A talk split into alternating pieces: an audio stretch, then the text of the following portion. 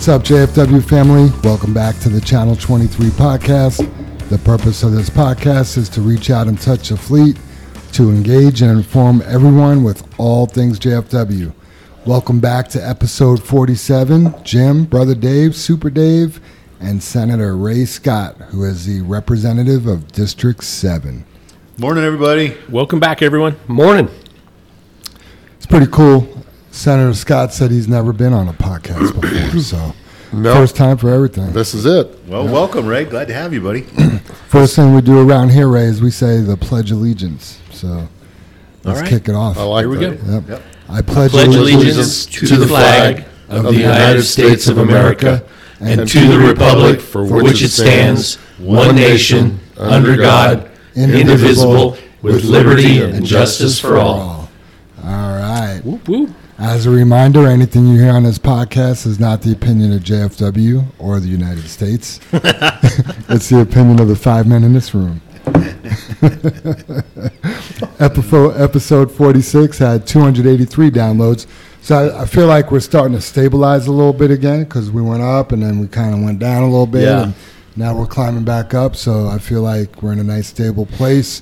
I would like to set a goal of 300 downloads for this podcast minimum. Yeah. And we're at 15,710 total downloads. Wow. So I like that number. And then we picked up the United Arab Emirates this week. Ooh.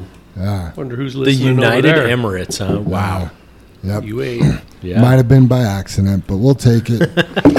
So, except for the few weeks, we're just, what, five episodes short of a year, right? Yeah, and I Just need to look. JR weeks? actually told me our start date, but I, I feel like somewhere in October is when we started. Okay. So we'll have to look. I'd love So, to know when we so we'd year. be at a year's time. We just missed what three three weeks? Yeah, like there? we're a little over Three episodes or four year episodes? Two weeks or We've something missed since three, had or, Yeah. three or four episodes. Yeah. So I think we've been pretty consistent. But Yeah. I like what TJ said is don't don't ever take a week off. If you got to play one back, you know, replay one, or Right. Have a couple pre-recorded ready to go. I think that's, a good- great idea. That's a good point. yeah, Yeah. to never miss a week. Yeah, It's having gotta that having that one pre-recorded would I like that. Be, yep. Yeah. Yep. It's kind of what I do with the High Road Hollands. I'll grab one from five years ago. Nobody will remember it. And I put it up, and man, there you go. Yeah, Dave, he- you're telling all your secrets, man. He I counted just yesterday when I was doing it for this week. I've done 250 of those. Wow. Good for you, man. That is That's crazy. awesome. Thank you. Yeah. TJ even says it needs to be the same day. So if we pre-record, like, because if I'm not going to be here, you're not going to be here on a, on a Wednesday. We do it Tuesday. We put it out Tuesday. Right. We should just play it on Wednesday. Gotcha. So Yeah, I just guess be the same. yeah. we're going to take your advice, TJ. Same Yeah. time, same channel, right? Yeah, time. is, how, how do podcasts work? Because I, I want to know when do we get to syndication? Well, right now, I mean, I did get a call from Joe Rogan last week. He's a little jealous, yeah. But we could start the the uh, what do they call it? The Patreon, where people pay Oh, yeah, to help us out to continue the podcast Yeah. going. Yeah, I don't think Get some anyone's- sponsors? Don't think anyone's going to pay. Yeah, half the people pay. would want their money back. well, maybe we could get Bendix or something, a truck part or something. yeah, Yeah, yeah, there you go. sponsor. Right? You guys having a good week? I'm having a great week. You guys having a good week? Yeah, Yeah. absolutely. Ray's here today. Yeah, Ray's here today. I kind of figured that'd make your week, so Does- you know it's a good thing. Right. Yeah. There's so much that's gone on this week. I can't. I can't believe it's only Wednesday. Yesterday, I thought it was Thursday all day because there's just so much that happened in two days. You know what I mean? We got a lot of changes coming up. I'm excited about things. We had a good lunch with with Steve Montoya yesterday. But the highlight of my week is my daughter started jujitsu this week, and it's just it's just amazing to see her.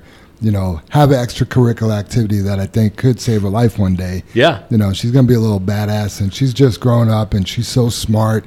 The other day, she comes home from school, and she's teaching me all these things. Did you guys know if you say oranges real slow, it sounds like gullible? Let me let me be gullible. Not. or oranges. Almost got him. I don't. I don't see it. Try it. Just say it really slow. Orange. Sounds like gullible to me. Yep. Oh man, You just got that, didn't you, Super I Dave? did. I did. Well, it was the O, right? The longer the O goes, you realize you're stupid, right? Well, I think it fits real well with Jam's sense of humor. Jam likes to, you know, throw that fishing line out and see who bites and then reel them He in. does. and usually it's Super Dave. Thank- Yeah, no, no gun pun, man. Thanks for oh, filling that's in. funny. Yeah, I was a little under the gun, and I didn't have I didn't have a gun pun. So, yeah. Well, if you haven't realized it's time for the dad joke challenge.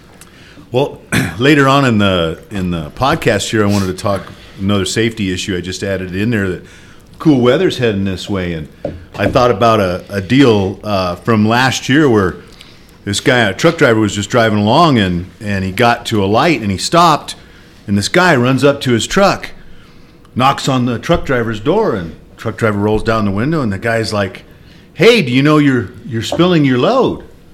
And the truck driver just kind of looks at him and rolls back up the window and drives off. Gets to the next light. He sees a guy run up to his truck, knock on the door, and the truck driver rolls down his window. Hey, he said, my name happens to be Joe, and I'm telling you, you're, you're losing, spilling your load. Truck driver just rolls back up his window and goes on. Gets to the next light.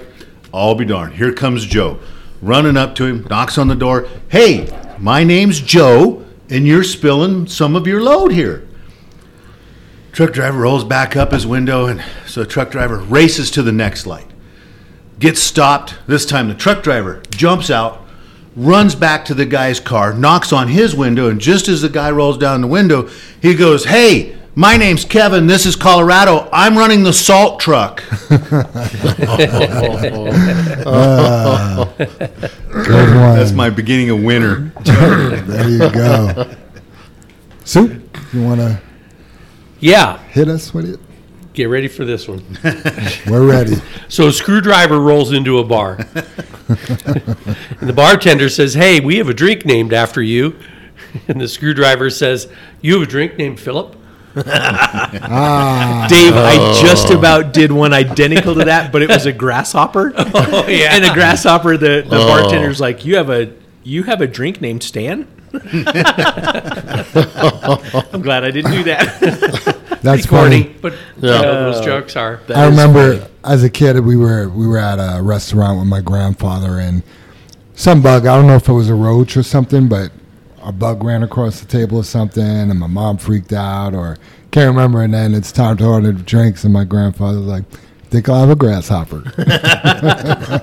That's funny. yeah he was a character Well, you know, obviously you guys all know my son Sam. He's 17 and he's been starting to date quite a bit, and you know, into that the whole chasing girls thing big time and all that stuff. And I was talking about it at the last swim meet we had, and uh, one of the swim moms says her daughter brought a boy home and introduced him and the boyfriend and girlfriend left to go on their date and the mom and dad were sitting there talking and uh, wanted to discuss it when the daughter got home, you know, about this boy's appearance. And he had, I don't know how many piercings and crazy hair and tattooed. And I mean, just really, you know, not what they were looking for for the daughter. So when the daughter got back home, they're like, honey, he, he, I just want to be sure he doesn't seem like a very nice boy.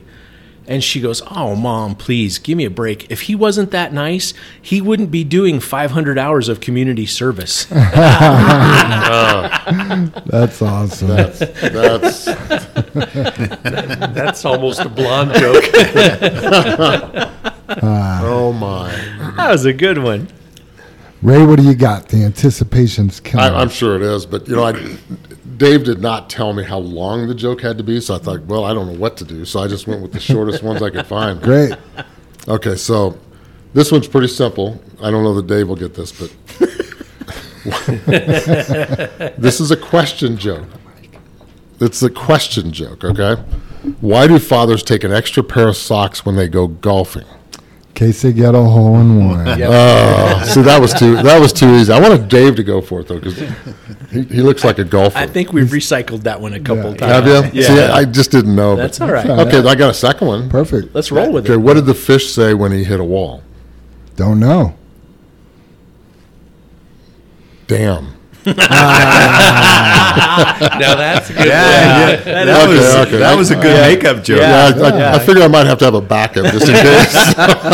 You, you would definitely. That was a good delivery too. Like, Yeah. Damn. Damn.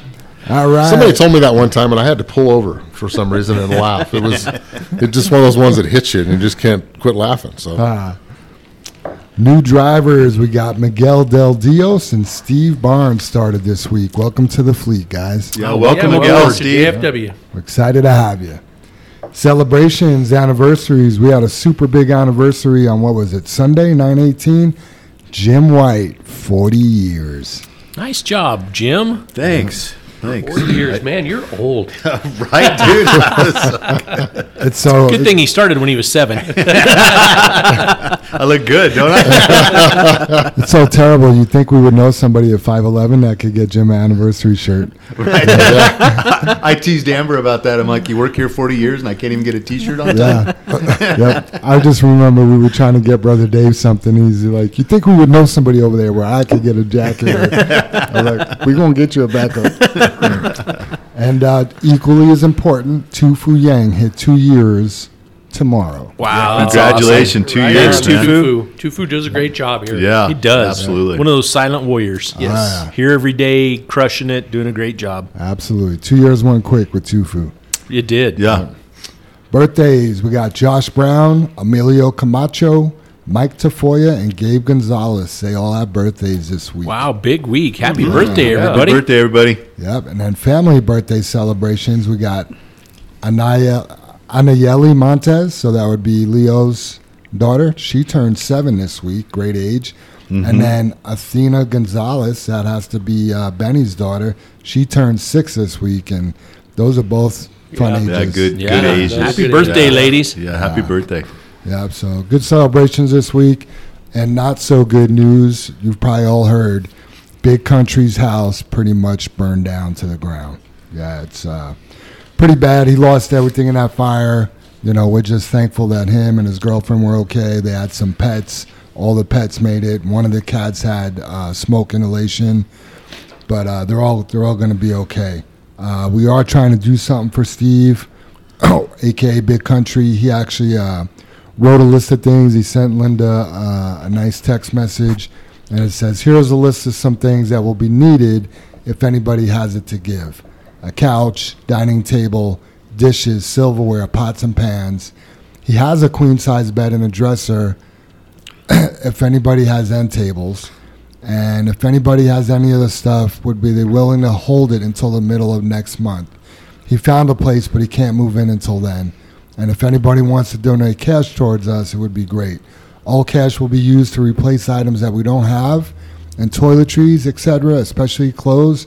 And he also wants to put up a big thank you out there to everyone who has shown their concern for offering to help.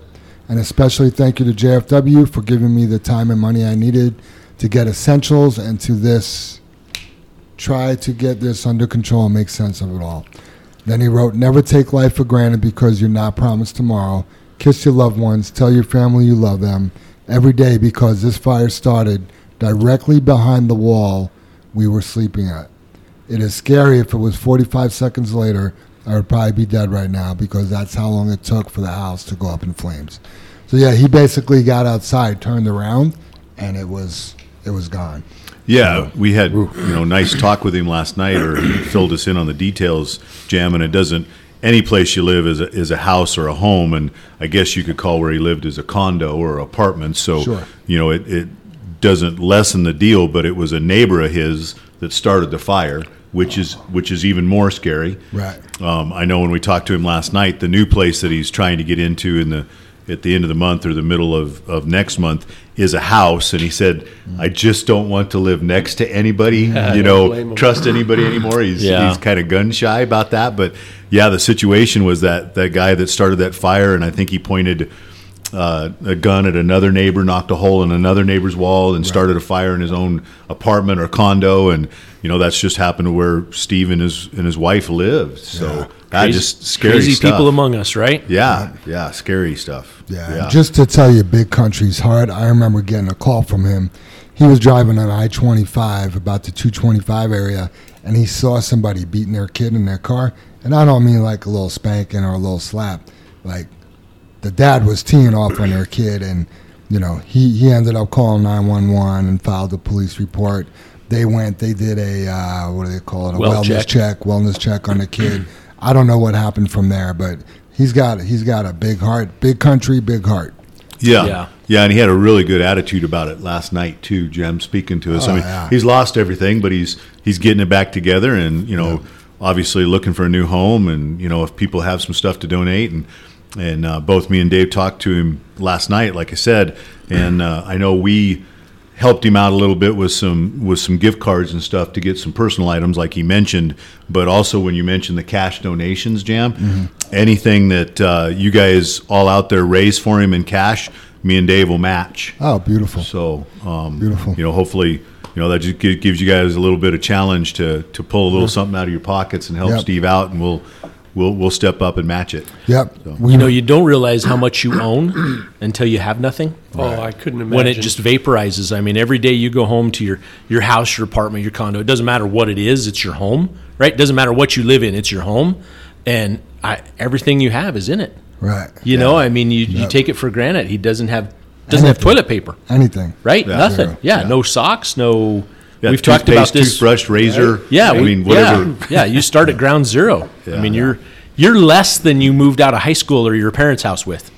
You Yeah. at least had something to take with you when you moved out. Then, Yeah. Yeah, after we had that conversation with Steve, it was it was just coincidence. I got home last night and we just went through after the fires in Lafayette, went through all our stuff to make sure we had plenty of homeowners insurance on on different stuff. Sure. And one of the items uh, that the agent was going over was the things just like you mentioned, Dave, things in your house. Mm-hmm. You know, he they we insured the house, we insured the building, you insure your cars, but what what are your personal items? And we had it at a certain amount, and you're like, well, at today's market, and then when when you want to replace them, and then what kind of quality, Right. whether it's TVs or stereos, but just like he's asking for, dressers, beds, couches. Yeah. Pictures, Yeah. frames, what Right. what what's all personal in your house that you just Yeah. won't have anymore? yeah, Yeah. They say to take photos of all of that, but you know, especially after the the Lafayette fires or Louisville, Louisville, yeah. Sorry, the- I said the, Lafayette. uh, yeah. the value, the replacement cost Yeah. is what, what killed all that. I mean, we're in a time where wood is through the roof, metal is through the roof, labor's through the roof. Right. You know, every single thing it takes to build a home is just I'm not going to say doubled, that's not realistic, but oh my gosh, it's it's through the roof compared to what it was. So so many people didn't have enough insurance coverage to cover their houses. Yeah, and that's You know? that's the reason me and Holly were looking at it because I, I tried to you, your barbecues outside because people in the, that fire remarked how the barbecuers the stainless steels just melted.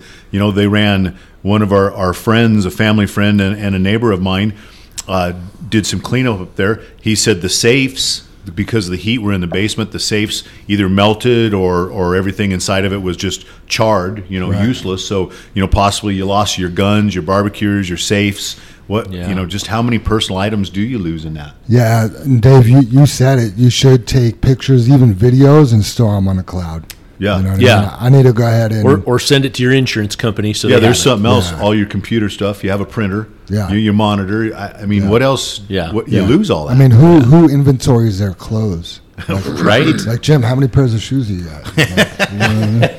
yeah, I think that was a shot. that was like a dad joke right there. and since we're joking a little bit, and uh, I hope Steve, this is meant just to make light of it. At least when you move, you'll have an easy move. You know what I Right. mean? yeah, it's it's a it's a light load, right? Which is Right.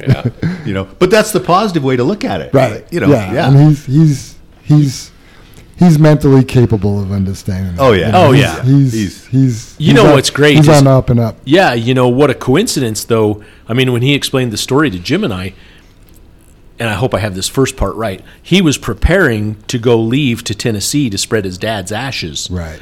So he was going to leave at the end of the following workday. So the night Yeah. before, he packed and was bringing everything in his pickup, and he was going to leave from work and drive straight towards Tennessee. Mm-hmm. So he packed his suitcase. He he Packed all his guns. yeah, he has Yeah. property there so he can shoot. So he loaded up all his guns. He was going to open a bank account there that was a savings account. So he had his social security card and whatever else. I mean, birth certificate, Birth I believe. certificate, Yeah, I mean, he actually walked out of there like with all the necessary items he needed. And he said that was the heaviest suitcase he'd ever packed. And he goes, he even grabbed like his reading glasses and Right. His you know extra contacts Yeah. and just you know he goes, it was really weird. It was almost like somehow He knew. I was going to be prepared for this Right. and didn't That even know it. And he put all of it in his pickup, so it was all like loaded. I mean, it was turnkey. Get in and you know, as long as I have clothes, I'm getting in and going. Yep. Yeah, because what's the difference of him going home, packing, and then just leaving? Right. But he Right. packed. Yeah. I mean, how? Yeah. You know, lots of us don't do that. We just go home and pack and leave. you know? Right. Yeah. Or you pack and you just set your suitcase in the your door. bedroom or whatever, Yeah. you know, Yeah. thinking, oh, I'll throw some more stuff in it tomorrow. Yeah, and he said when they were banging on the door, it was like he opened the door and they're like, "There's a fire, get out now." Yep. You know, so Yeah, I want to give a, a shout out to Linda. I know we've been talking about, you know, I know JFW gave gift cards, and Linda thinks she's slick. She's like, you know, we gave him gift cards, and there was a cash donation. I know Linda made a nice cash donation to Steve, and Yeah. she probably, I'm not going to say the amount because she's that's not how she operates. But Yeah. man, as soon as she knew, she ran to the bank. Like she dropped everything and just, I'll be right back. So Yeah, shout out that's, to Linda. that's that. That's that size of heart she has. Uh, yeah, she's an amazing human being. Yeah. And then Big Country, I know he gave a shout out to JFW, but before before the dust settled, he right away wanted to give a shout out to Veronica because she called him right away a few times to make sure he was okay. Good. So, That's good. Yep. Good stuff. and then uh, another shout out, Ace, my wife wanted to give a shout out to my hubby, the brothers in SD for this podcast. Not only is it great to hear about the goings on of JFW, but also to be able to take away life lessons while enjoying some laughs along the way. No wonder the podcast is growing. Thank you and keep up the great work, and thank you for being a second family that supports and encourages all JFW families. So, thank you for that, babe. Yeah, that was a Nice. nice shout out. I, I, Yeah. I get lost in when you think about some life lessons and some laughs. Yeah, I'm glad Right. she's interpreting that way. Like that's like the goal. Really. Yeah. So many people don't get to laugh at work, and I think we laugh all the time. we do. all day. Probably too much. yeah, you know, I get home sometimes and she's like, "Oh, I really like the podcast," and I'm like, "Wow, you, you still listen to that?" Well, it's like Holly catching up, you Yeah. know, and, and trying to get two in a day at, at, at her work while she's answering the phone and stuff. So yeah, it's, you guys got any shout outs before I move on? I kind of have one to uh, Rich and Josh Brown uh, trying to get the wash bay Yeah. set up at the new yard. I call it a wash bay. It's just a concrete pad outside, and you know what I mean. There's been a lot. Uh, shout out to Scooby getting the the old scale house moved over. You know, scale house office moved over, and utilizing that for the wash area there, and you know, got some hoops to jump through, getting all that done. But super excited to start getting the JFW trucks washed the JFW way over there, not just from the company we've had hired, because Nice. there's a big difference between that yard and our yard on how the trucks look. Yep, we JFW'd it. Yeah, yeah, for sure. Yeah, and I think we, I mean, I know we mentioned it last week, and then I, I wrote an email Sunday, but you know, all of us putting together the truck appreciation, truck drivers appreciation week. Right. You know, that went seamlessly, and I know Joanne and Ann and Amber and Angie and all of them had such a big hand in that. You know, along with all of us, and you know, posting stuff on Facebook, the the the reader board pictures and stuff like that. Yeah, you guys are are uh, very much appreciated. But you know, to have you guys all help and make that pull that off last week was awesome. I appreciate Yeah, that. Good, good yeah, job, that was the the A team with the capital J handling ninety nine percent of that. I Right? would Yeah. say. So. Yeah, I good had, stuff. to, I had to laugh. I talked to Joanne about it a little bit the day she came in with breakfast and, and got it ready early. Uh-huh. She's like, This is the middle of the damn night. I said, Well, good morning. Yes, it is. Welcome to our world. Yep. Uh, discussion. So, just some housekeeping stuff. The Fuel Cloud pump bypass. So, right now we have a zip tie on the control box for the Fuel Cloud system. The reason we put the zip tie on there is somebody bypassed the system and left it in bypass mode. That keeps the fuel pump running continuously. The pump's ten thousand dollars, and Jim and Dave could tell you what a pain in the ass it would be if that thing went out. So we got a zip tie in there for a reason. The other day, Saturday, uh, we were working at yard 23, and an alert came through that the pump had been bypassed. We did a little research. We narrowed it down to two trucks.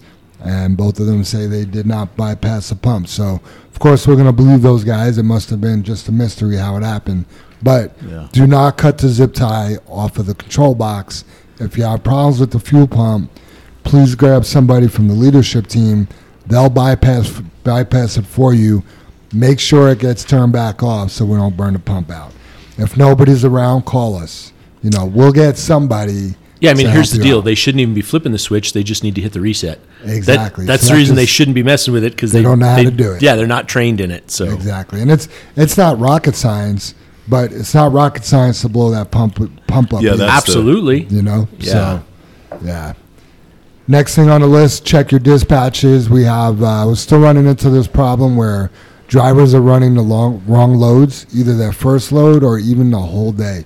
We had a driver the other day deliver the right material to the right plant, but from the wrong pit all day long. So you got to look at your dispatches. It's easy to get complacent. It's easy to be like, I do the same thing every day. But when something changes and you get out of your routine, it, ca- it causes problems. Yeah, and I'll, I'll throw radios in on that jam mm-hmm. because I'll, I'll throw a shout out to Mike Bortz. I heard him call on the radio this morning. Hey, my dispatch says this. I'm just clarifying. Does the material come out of this location for there or this location? Yep. You know what I mean? Because I mean, let's face it, you guys. We have switched and switched and There switched Has been pits. so many changes. Yeah, supply, just that mighty supply chain issue. So, I mean, we're running everywhere. But check your dispatch. If it doesn't seem right, call on that radio and ask, and Yep. have that radio on. You know, you talk about safety. I have it written in the safety topics, but we have a I have a story I can share about not having your radio on that was catastrophic. Oh so, man, yeah. And don't forget, you know, dispatch is human, and mistakes are made on dispatcher's side as well. So if something doesn't seem right, ask. Nobody will ever be mad at you for asking a question. right? Well, Hey, I just want to make sure this is right. It's right. Please go deliver it. Oh wow, no, that's wrong. Thank you for catching that. Yeah. That's that's the difference. So Yep. you know, ask questions. Yeah, especially when you hear it on the radio. You know, it doesn't. You know, if I get went down there and dispatched and I was like, "Oh, it comes out of Morton," I might say that. If somebody corrects me, fantastic. Yeah, nobody's going to get offended in Yeah. dispatch for you correcting them. Absolutely. Same thing if you if if you're a dispatch, you know, if you if you finished up somewhere up north and they told you to go somewhere down south, you're allowed to say, "Hey, you know, I'm up we- north. can we take a look at something else? It would make more sense." Yeah. you know? Yeah, So yeah. okay, great. And that, in I just wanted to mention, I know we have all the little sayings and stuff we come up with, but don't assume Right. what your dispatch is because makes an ass out of you and me, just Yeah. like the assume looks. Yeah, to run to run the whole thing wrong all day is just. I mean, you're not paying Yeah. attention. yeah. So, but uh, Ann wanted me to mention. Don't forget, take your pictures for the 2023 JFW calendar. It's fall time, and it's time to take photos of your beautiful and shiny trucks and the different places you travel every day. Don't forget, if you're chosen to be featured on a month, you could win 100 bucks. Send the pictures to Ann or Dispatch. Deadline is Friday, September 30th.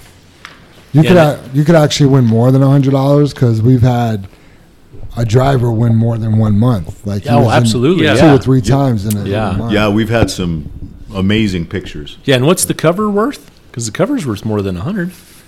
I want to. Did we do the cover more? 200? Did I we just double it? Yeah, I thought we did. Yeah. I won't say what I thought then. Was it a thousand, Jam? Thought it was five hundred, but what do I know? what do I know? Two hundred bucks for the cover, guys. maybe we du- maybe we doubled it because you also get the month and the cover. There's There your you go. 200, right? Right? No doubt. Guys, they got any other housekeeping items? I, I just wanted to touch one more time. We haven't said anything else about Paycom um, from last week, and I think everybody. I know there was a lot of people came upstairs and talked to Ann and Joanne and Amber and uh, worked through it. So if you haven't done that, make sure you get logged on to Paycom. You know the first check comes live out of there October thir- uh, third, um, and then uh, you know make sure. Uh, again, you've you heard me say and everybody say this puts a lot of power in your hands. Well, to have that power, all your information needs to be right. Your emergency contact, your checking account uh, account number correct. Your you know whatever it might be. Your date of birth. You can look through your deductions for your paycheck. Um, uh, all that kind of stuff. Make sure all that's right as you go through that, and make sure you get Paycom and signed on. If you have any problems, get with somebody. Yeah, and I, we'll get it taken care of. I just definitely want to emphasize verifying those bank account numbers and stuff. They had, somehow a one had been added in front of mine when I found it. I, you know, I kind of was looking at it lazily, you know, and I saw the last four digits. I'm like, oh, it's the same. I thought, you know, I should just check. And sure enough, there was a one added in front of on my my account number. The routing number was right, but not the other number. So I was like, Did wow, you did you fix it? I did. Damn it! All on your own? Can you believe that? I know where that check was going. you didn't have to contact Joanne and change it for you? No, I did not. Wow. Pretty pretty easy, huh? Pretty easy. Yeah. That's awesome. Yeah. Uh. and by the way, so the one thing we didn't say about Paycom, if you started after a certain date, you weren't in the original batch upload into the Paycom system. So we got a lot of newer people saying, hey, I've tried, I've looked for the emails, I'm, I don't have anything from Paycom. And it's just because you started after the batch upload. But the, the, the A team with a capital J should be working on that. Yeah, So. they should be all over. Yeah, they're def- they're definitely working their butts off.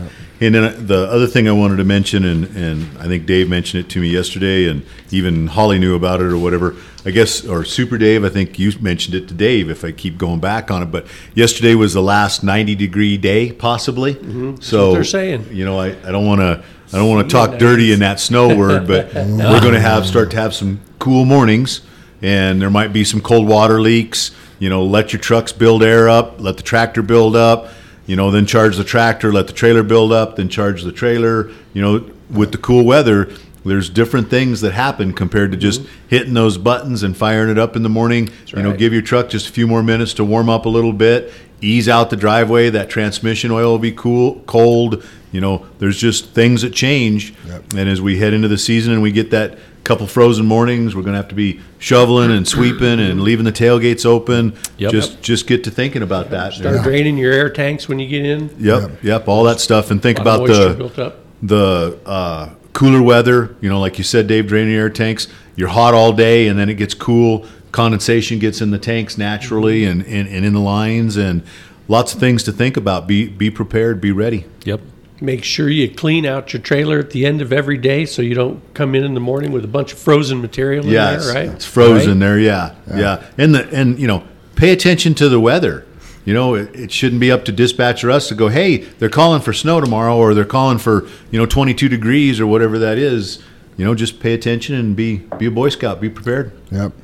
Yeah, for for the newer people that are here, this job does change a lot in the wintertime. Yeah, we're does, not Jim. we're not quite there yet, but No. yeah, just just pay attention, watch what the senior guys are doing, and follow their lead. Yep. Yeah, It won't be long. The, the weather changes quick. You Oh, know? yeah. Yeah, we're- one day it's ninety, and the next day it's snowing. You know, yeah. And I know in our safety discussion, we're talking about tire pressures, but that's something else that really gets reactionary is your tires because they're going to get really warm during the day, running hard, loaded, and then they're going to cool off at night. Might have some pressure deviations.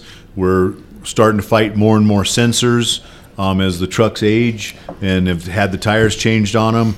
Uh, continue to work on that. That's not a DOT item for us, so you may have to put up with it a week or so. And I know this morning dispatch and, and brother Dave started checking on the tires on is that truly a, a false reading or are you running with a low tire? Yeah. because that's still a lot of money. That's how you ruin a tire is run it low and it, it runs hot and that's the that's the killer for tires is, is heat. Yep. No doubt. and it, I'd like to throw this out there, Jim, on the tires too. I know this happens because I've talked to some of the other drivers because I use many different trucks for test drives, and I'll say, "Hey, do you know you have a tire sensor warning?" Oh, it's always on. It's fine. The tire's fine. No, it's not. Write it up. Write it up every day because the shop needs to fix that. And those tire sensors are there for a really important reason. Absolutely. Right? Yeah, and I guess that's that's kind of my comment about you know uh, d- d- you d- you don't ignore it, Dave, but you you continually write it up.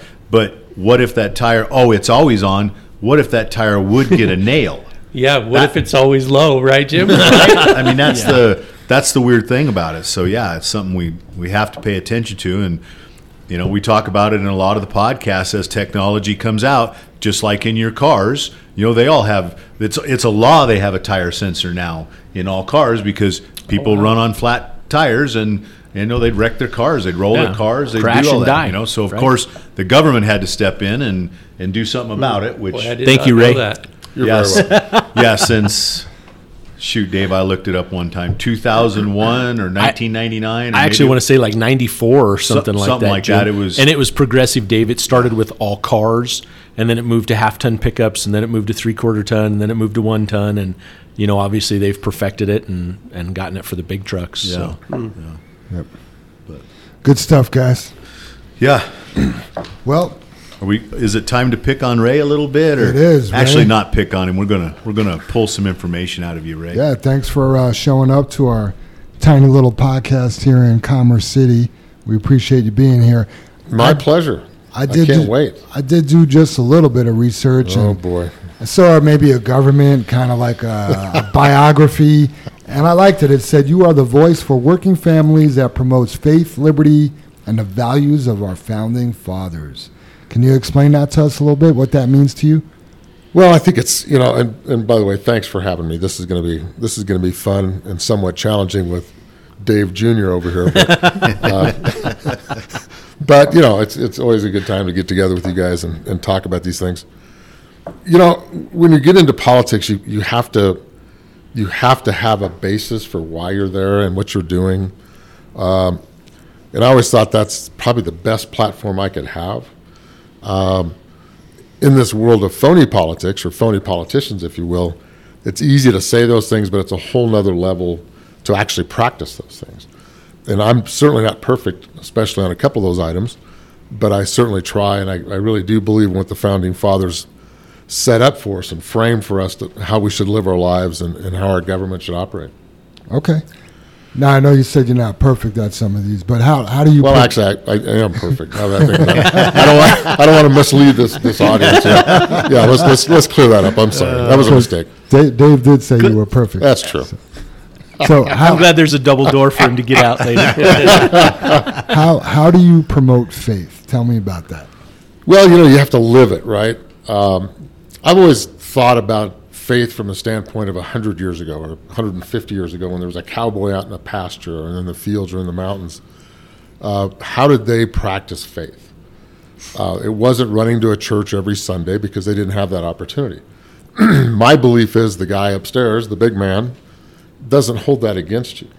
So I think you can practice faith uh, in your way, in your own in your own way, without having to kind of follow the crowd, if you will. Um, I had a father-in-law that never stepped a foot in a church. I can guarantee that. But he was probably the best man I ever knew. I mean, the guy was amazing, very giving, took care of everybody around him to an extreme. He gave away most of what he had, which was crazy, uh, but he did. So I, I have a little different spin on faith than some people do. Okay, appreciate the explanation. And how did you get your start in politics? Well, you know, it's interesting. Um, the government was putting me out of business. That's probably the best way to put it. wow. We were in the construction business at that time, and um, everything was just kind of folding in around us. That was like 2008, 2009, and it just didn't make any sense, right? I mean, we were building homes and building subdivisions, and you know, we started having trouble with the banks because the the, the whole economy was collapsing. That was the days of of uh, The Great the collapse, Recession. right? yeah. The Great Recession.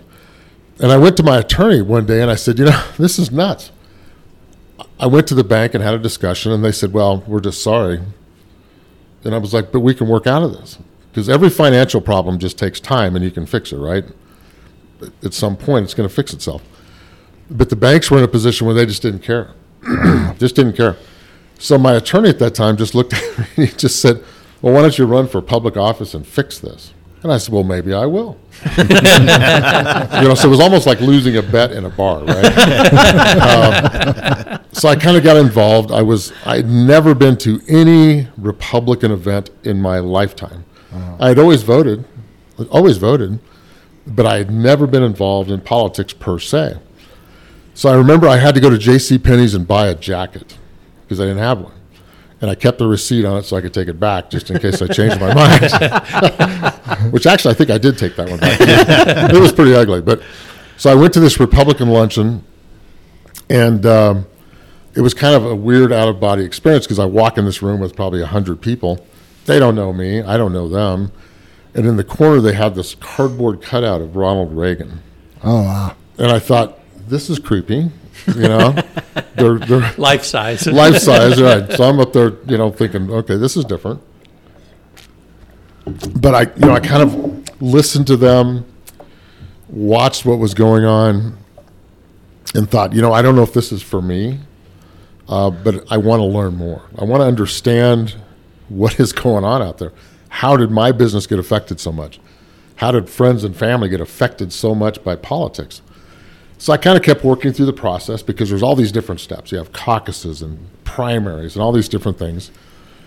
Um, I got a phone call from a gentleman who had actually done p- politics in my part of the world, and he kind of counseled me a little bit. He said, "You know, Ray, if you if you announce you're going to run for at that time was called House District 54, he said nobody's going to run against you. You live in a very Republican area."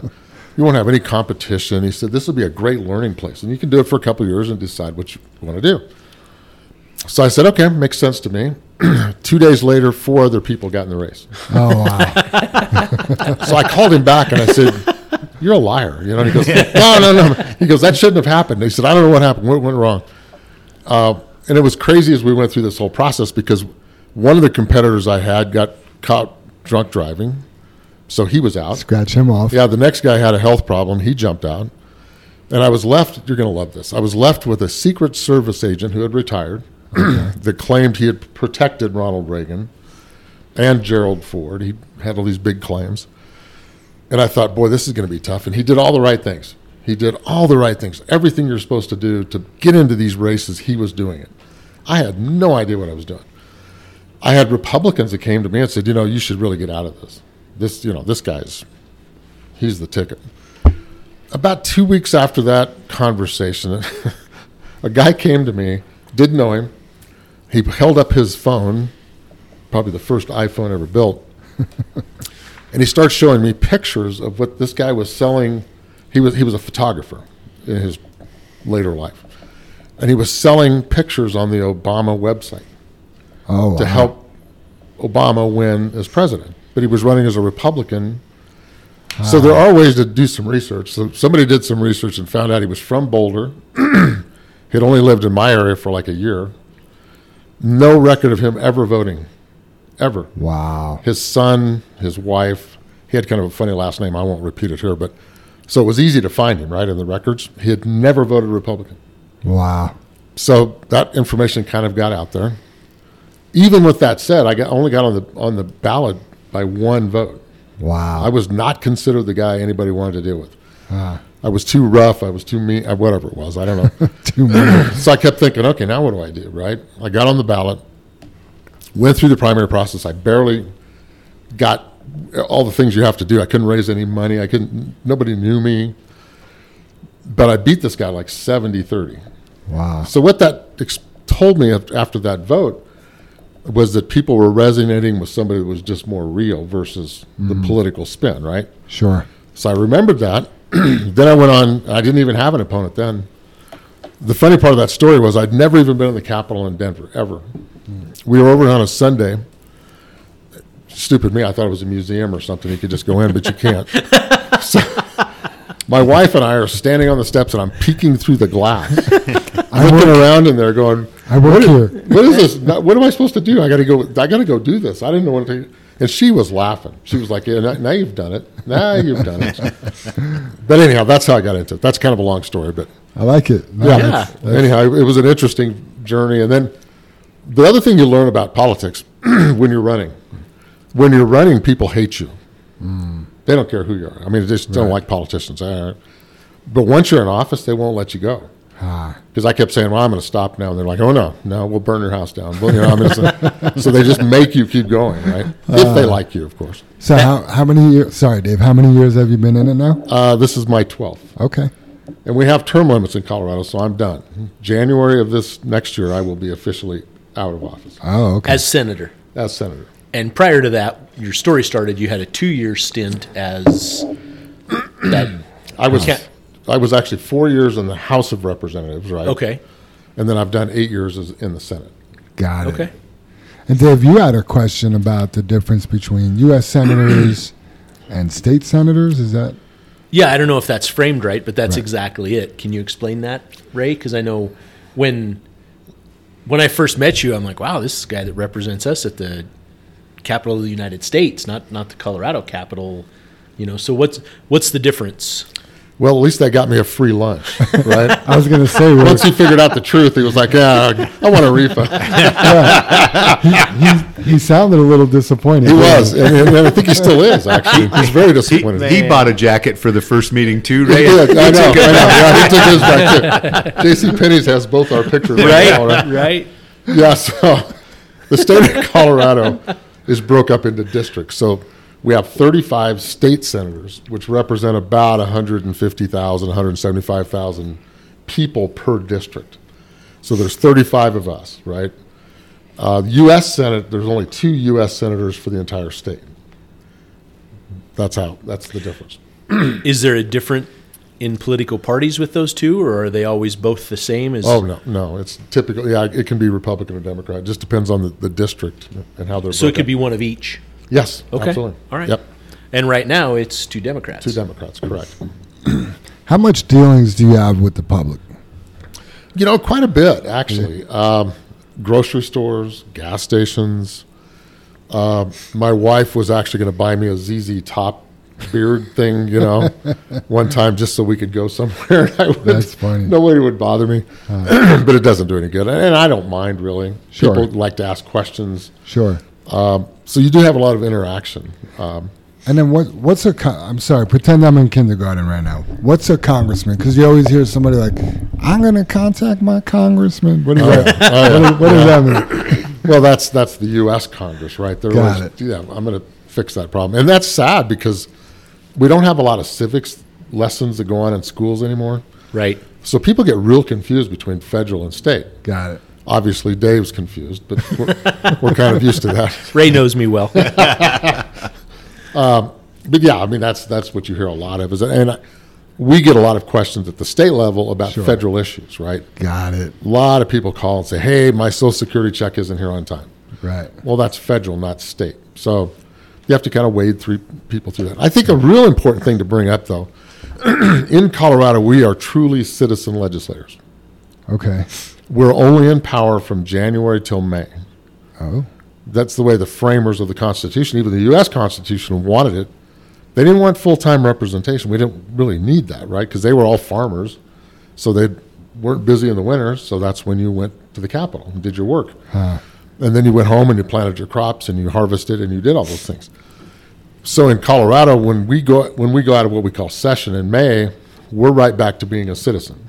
Got it. So we all work. Well, not all of us, but we all work and we have to make a living just like anybody else. I see. Okay. So the U.S. Congress folks tend to do year round. Got it. That's by our, interesting. By our state constitution, we can only be in, in, in, in the session for 120 days. Got it. And then we have to break and give everybody a breath, and then we come back again.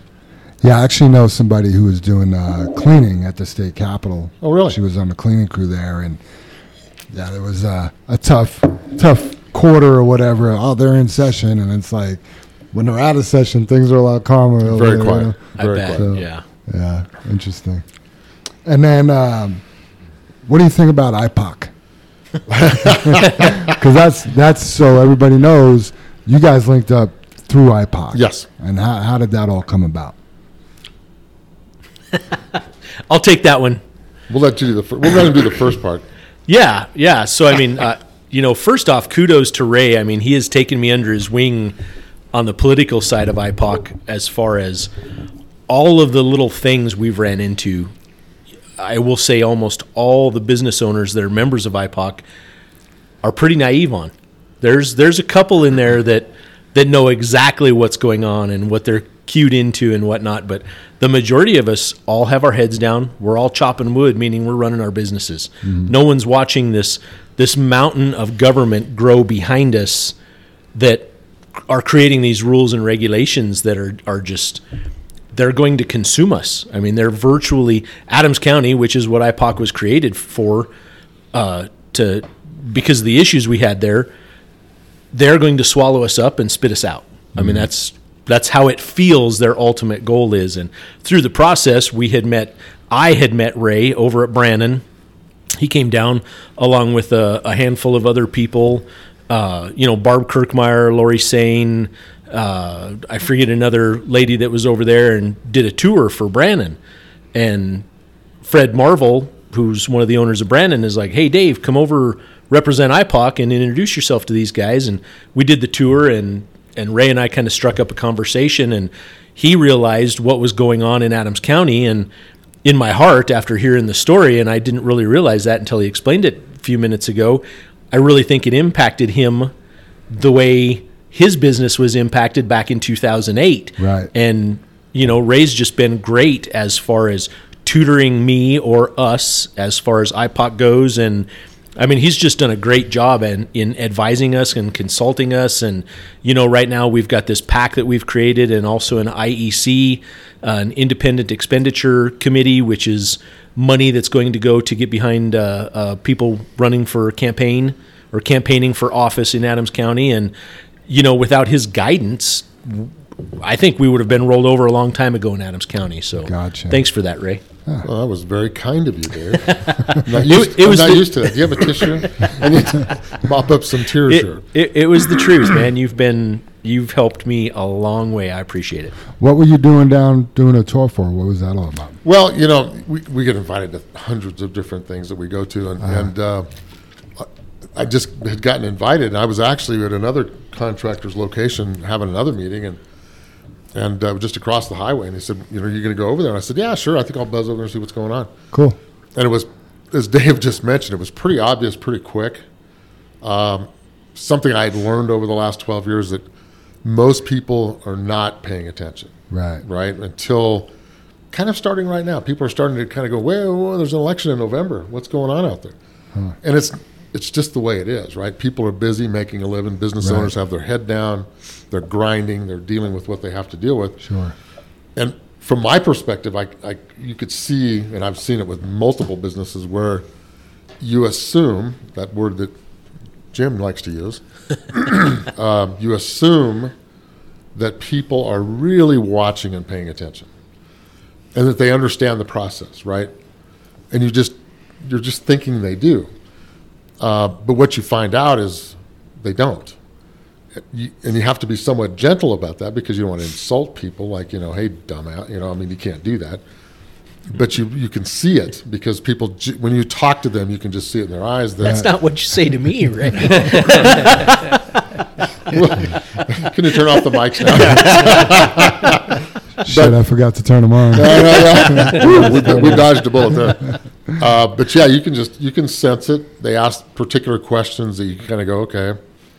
They, they some this group needs help, um, and I think hopefully I've been helpful. Be, thank you, Dave, for the compliment, because you're you're dealing with some people. Quite frankly, they're very very intelligent people. Right. They've built incredible companies. They've made buckets of money. Quite frankly, but th- they did it through hard work. Politics is always there to interfere with that, quite frankly.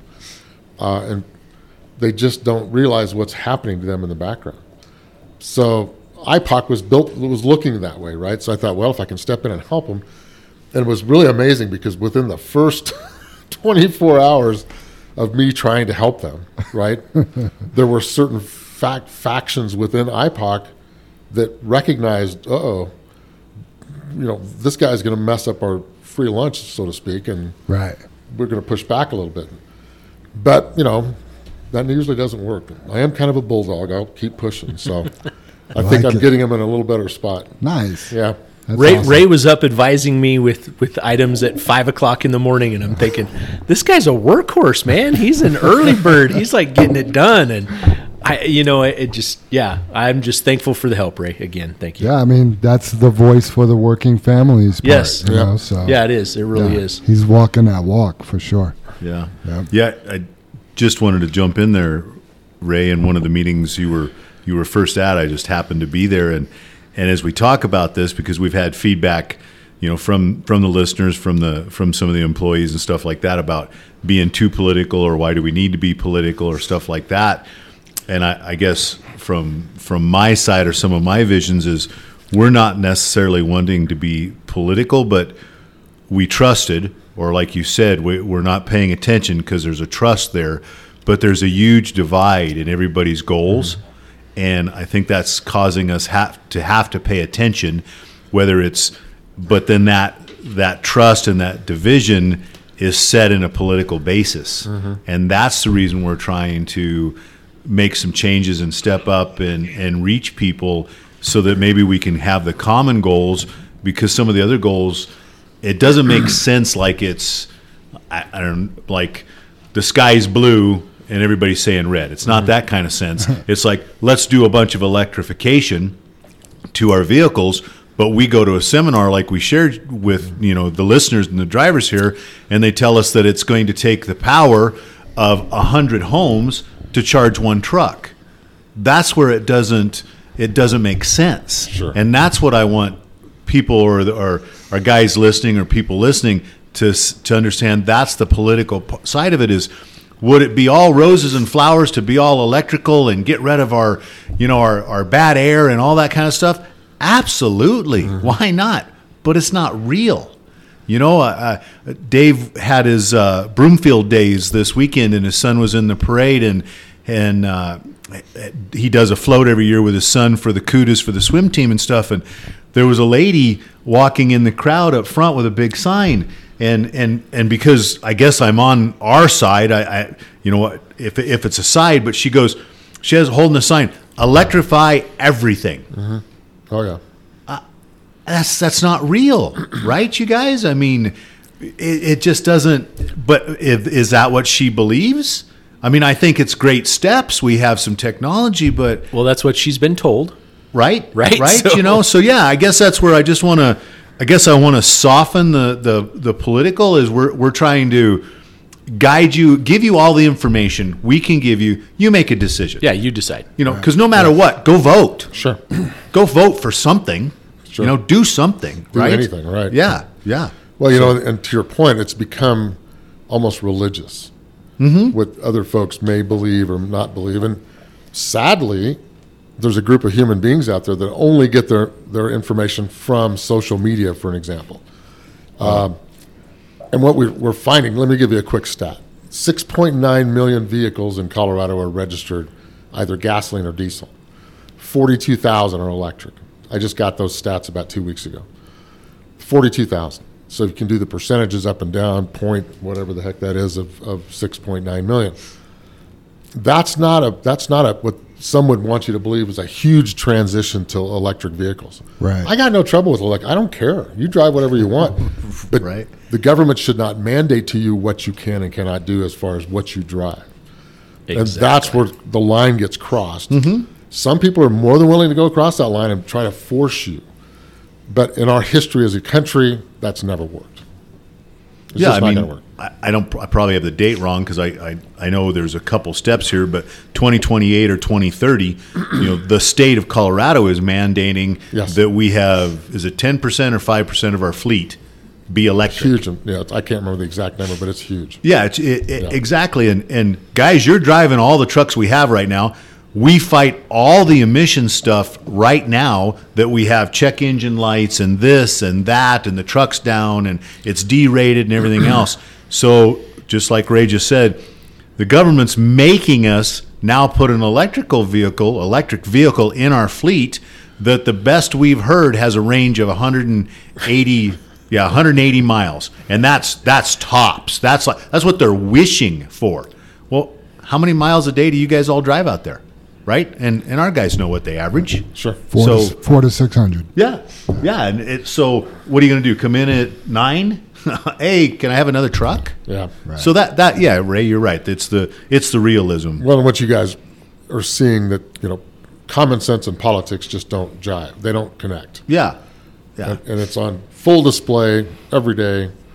And as you said, the 2030 goal of having Colorado 100% on electrification would require something like 150,000 vehicles per year be converted.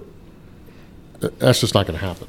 yeah It's just just, yeah, it's, just not, it's not reality. Let's put it that way. Yeah. And I guess that's what, you know, again, I wanted to throw the, inform people. We, here, here's your options. Here's your common sense. Right. You know, and that, and, you know, as we lift our head up, because we have to from running the business, because it is affecting us, it is going to affect us, and we have no choice. it's frustrating because I think what people are learning, and I, I really don't like it, is the fact that politics affects you every day of your life. Mm-hmm. And it shouldn't. You can go to foreign countries. I think it's Sweden, I believe, that they've done polling where something like 80% of the people don't even know who their president is. Oh wow. In the United States, that would be completely flipped, right? Oh, absolutely. Uh, because every morning you wake up and there's something from the media bashing away at you. And it really doesn't matter what radio station you listen to, whether it's cable or something else, you're going to hear that constant barrage of political messaging. And yeah, you go to work and it either put you in a good mood or a bad mood. Today, we know the feds are going to raise interest rates again. I saw that. That's not good news. Right. No, that's just not. nope. I I fact checked this math. Uh, I was I've talked to several people since I heard it, and I finally fact checked it yesterday, Ray. But the av- I don't want to say the average home loan, but on a four hundred thousand dollar mortgage, if you were to go buy a home and you had a four hundred thousand dollar mortgage, the difference between a year ago when interest rate was three percent versus today, it, well, it'll be more than six percent today after Yeah. they raise it again. That's a seven hundred dollar per month increase on a four hundred thousand dollar mortgage from three percent to six percent. Who can afford that? Right. That's the problem. Yeah. That's a huge problem. People can't afford that, and this is going to help. I, I, I'm I'm torn. I mean, I'm torn. I don't see how it's going to help. I did some follow up math on that when you threw that figure out, Dave. Over the life of a 30 year loan, that's $252,000 more than your 3% loan. Right. Yeah. Quarter Right. million dollars Yeah.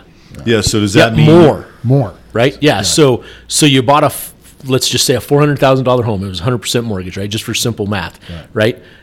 You paid two hundred fifty thousand in interest, plus another two hundred and fifty thousand. So now you've paid for a nine hundred thousand dollar home Exactly. for a four hundred thousand dollar mortgage. Right. Yeah, when you could have bought a possible six hundred thousand dollar home at the other rates and been able to afford that. Right. You know. Yeah. In, in between. and take a vacation to Hawaii once a year Yeah. with the family. Or bought the $400,000 house and been able to, you know, do some extra things for your kids and put groceries in the fridge and stuff like that. Yeah. Yeah. Yeah. it's unbelievable. I, Yeah. I just and then you look at the fuel prices and or gas prices and all the other, you know, what transportation companies like ourselves have done to other prices on our groceries and Yeah. our goods and stuff like that. Yeah. Yeah. So Well, it's Yeah, that it's- you know cause and effect, right? right. I, I had to laugh yesterday. We had a hearing at the Capitol talking CDOT issues, highways, congestion. Um, and one of the senators who represents South Denver uh, was on there complaining about, I think, Belleview, I believe it was, an I 25, and all that congestion. And why has CDOT decided they're not going to expand any of those highways? And I'm kind of sitting there smiling because he was one of the huge proponents of a bill that passed that did exactly what's happening. And I thought, gosh, you know, you're smelling up, you're going to smell the coffee now. I mean, here it, it's coming home to roost, and no, you don't like it because it's upsetting. You did this. You're part of the, yeah, you did this, but now you're going to complain about it. So Right. it's it's just politics as usual. Now you have a transportation background, is Yes, that right? Ray? I do. And you sit on the Transportation and Energy Committee. Correct. Can you tell us about both those things? Well, actually, you know, at, at a young age of 21, it seems like 100 years ago, uh, I it's, went. it's it's for, not to interrupt you. It's forty for me since you brought that up. I know. I, I do remember that. There was, there, there was, I know. sorry, sorry, Oh. Rick. Go ahead, buddy. Well, there was a time I, I worked for a company called Conoco, which now is Conoco Phillips, and they had a terminal. They had terminals all over the place, and they had their own company trucks. And I was just enamored with those trucks. I thought, man, if I can figure out how to, I'd like to drive one of those, right? Um, and one of the guys that was working at our terminal is a great friend of mine today. Even, um, you know, he, he took me and said, let's go for a ride. You know, if you want to ride along for a couple days, see what you think.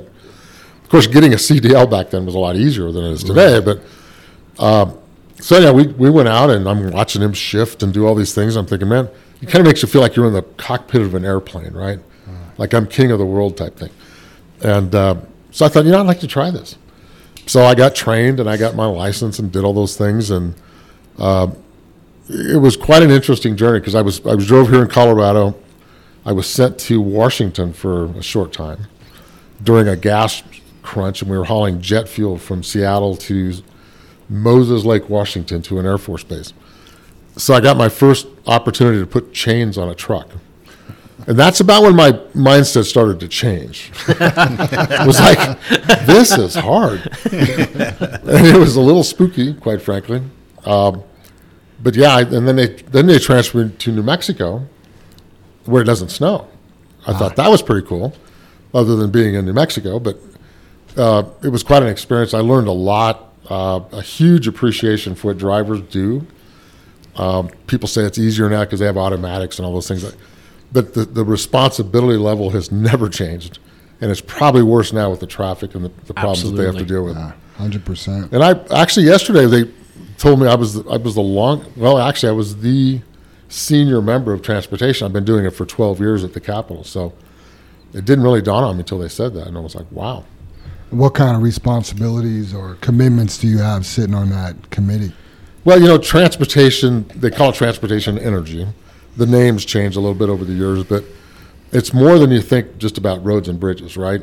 It's transmission power lines, it's airports, it's water flows through pipelines. It's a lot more than I ever dreamed it was. And it's kind of like going back to school. You have to learn about all those different aspects of what transportation really means. It's more infrastructure than it is just transportation. But you get a chance to learn all those issues from top to bottom.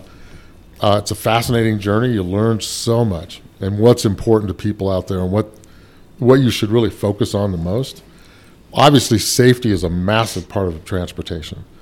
Uh, and that's one thing I worry about a lot because the roads and bridges, this is going to be a shocker. We're rated 47th in the U.S. Wow. in drivability for our interstate, rural interstate system. We're in, we're in bad shape, but yet we keep raising taxes. Doesn't make sense. And they're not going to do anything with the roads. I mean, they've said it. They said it yesterday, Yeah. right? They're not going to widen I twenty five. They're not going to work on that. By the way, I did did quick math on your six point nine million registered fossil fuel burning mm-hmm. vehicles Right. here in Colorado versus the forty two thousand, and I stopped when I got down to 0.01 percent, and I, I got it down to sixty nine thousand electric. I didn't even go to get down to the forty two thousand because it would have been 0.00 something, and I'm like, that's just almost irrelevant to me. You know what I mean? If we're if we're less than 0.01 percent of the vehicles, right? Yeah. Pretty small amount. But every new house built here in, I'll step out and say Colorado. I definitely know Denver. Didn't didn't Bob say Adams County, Jim, as well? I well? think Adams County started it too. Yeah, I, I'm sure it'll be statewide here soon. Any new home built, or was it a remodel project that, that a garage was involved in, or am I making that up? Anyway, you're going to need an electric plug for a vehicle to charge a vehicle in your house. Oh yeah, it was out any outbuilding. That's what he started. with. Uh, outbuilding. Yes, yes, Adams yes. County requires Yes. you to. You don't have to run the wire, but you have to put the outlet in for an electric vehicle. Yes. that's code Yeah. that they that they do that now. As I recall, we the state law changed and forced that. Okay. Okay. I've got a question for you, Ray. And this is something I think about every time I read the news or watch it on TV or and, you know pull it up on the internet. Everybody's talking electrification. Everybody's talking electric cars, vehicles, and yet you, it's like you got to figure out the route before you have the solution. Is anybody on these boards talking about transmission, generation plants? Um, you know, obviously we're talking about burning fossil fuels in the cars, but we burn fossil fuels in the electricity generation end as well. Sure. And yet I've also read too the grid can't handle all of this electrification because it's antiquated. It's built for for you know For fossil for vehicles. what we well not even that but you know you can't fast charge two cars in your garage Mm-hmm. and run your your dryer at 220 volts Sure. you know do they talk about any of that ray You know, I just did a, a presentation not long ago, and I, I, I made the comment that the governor has it backwards. You've got to have infrastructure before you have the Yeah. electric vehicles. And and somehow that's gotten lost in the discussion, right? So we need good roads and bridges. We need electrification. We need more power moving to different areas. Xcel right now, I believe, is spending a billion dollars to try to pull more power in from out of state because what's happening now is a lot of states are producing too much with wind and solar, and it's got to go somewhere, right? Because they're, so they're having to shove it at different states. Uh, but everything's backwards, as you just mentioned. If you if you, we all ran out and bought an electric vehicle today and ran home, we may or may not have the right 220 or whatever you need in your garage to, to, to charge the thing. Uh, you've probably seen stories on that are out there that people are trying to get to these locations where Tesla, for an example, has put up the charging stations, and they have to wait like three hours to get on the charging station. Mm-hmm. You know, so there's complications there that have not been thought through very well. I mean, yeah, the emotional part of this is, oh, we want to clean the air, and there's not a soul in the state of Colorado that doesn't want clean air.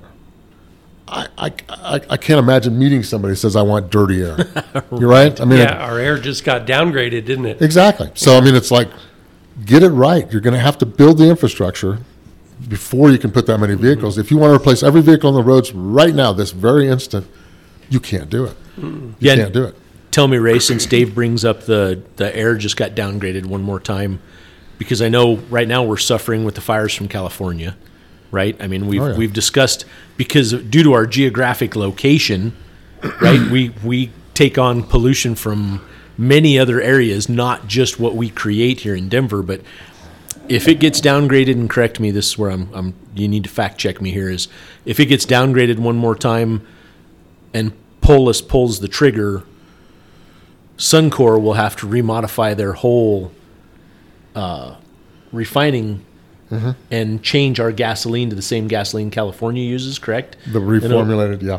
And it'll be another 50 plus cents per gallon Sure. additional cost. I mean, am I, am I on the right track there? No, you're you're you're on dead dead on. Um, now the governor has come out the last week and said he does not support that, Oh, now he doesn't. but it is an election year, and that changes everything. Right. Uh, we've laughed about this a couple times because people running for office will pretty much say anything, and people don't really go back and fact check them.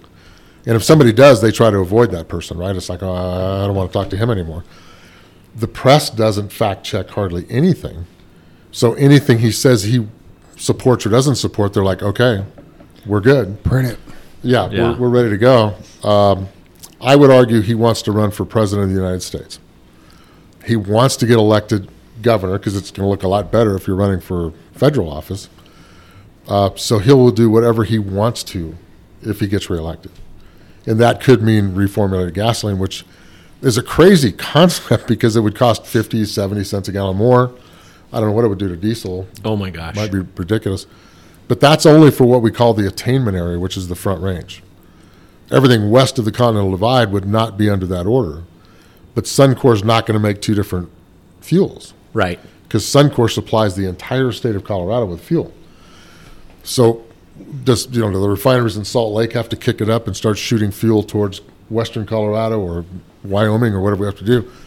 It'd just be a mess. Which, which could create quite the fuel crunch Oh, boy. or supply chain oh, issue. Oh boy. And We- we, all know how supply chains have been affected in the last 30 months. Terrible. You know, I was going to mention too, and I don't know if you guys ever looked. There's a there's a weather app. It's called Windy, just like it sounds, and it's a great app because you can actually look at the screen. It'll show you the movement of air. You can see all those little arrows. Oh, yeah. Can you viewers see that? No, just- but you can actually, and I'll have to do this for you so you can see it here in a minute. But um, it'll show you air quality in different areas, like CO concentration. And you look at that, and you can look at it all over the United States and see pockets of where carbon, if you will, or Oh, CO2 yeah, or blowers. ozone Yeah. and it's really surprising because you look at, you know, obviously Denver's got some issues, right? But you look at the entire rest of the state, not a problem. Ah, So the, this Denver Boulder, probably down to the Springs, is in what they call the non-attainment area, and all the focus is on on this area. ah, You know, farmers in eastern Colorado or farmers in western the western slope, they don't have a problem. right. But when the government mandates something, it's a huge brushstroke. Sure. You know, I, we met with a builder yesterday, a construction guy, you know, trying to start formulating plans for our, our new building there at our other location. And, uh, I mean, I don't want to say he's political, but he's he's aware of the things that are going on, right? And he happened to be at home watching the news, and he took a snapshot and he sent it to me. And you know, because obviously, I, anybody I seem to run into, I start talking about Adams County and what's going on and making them aware and the issues that we're fighting. And this isn't just Adams County.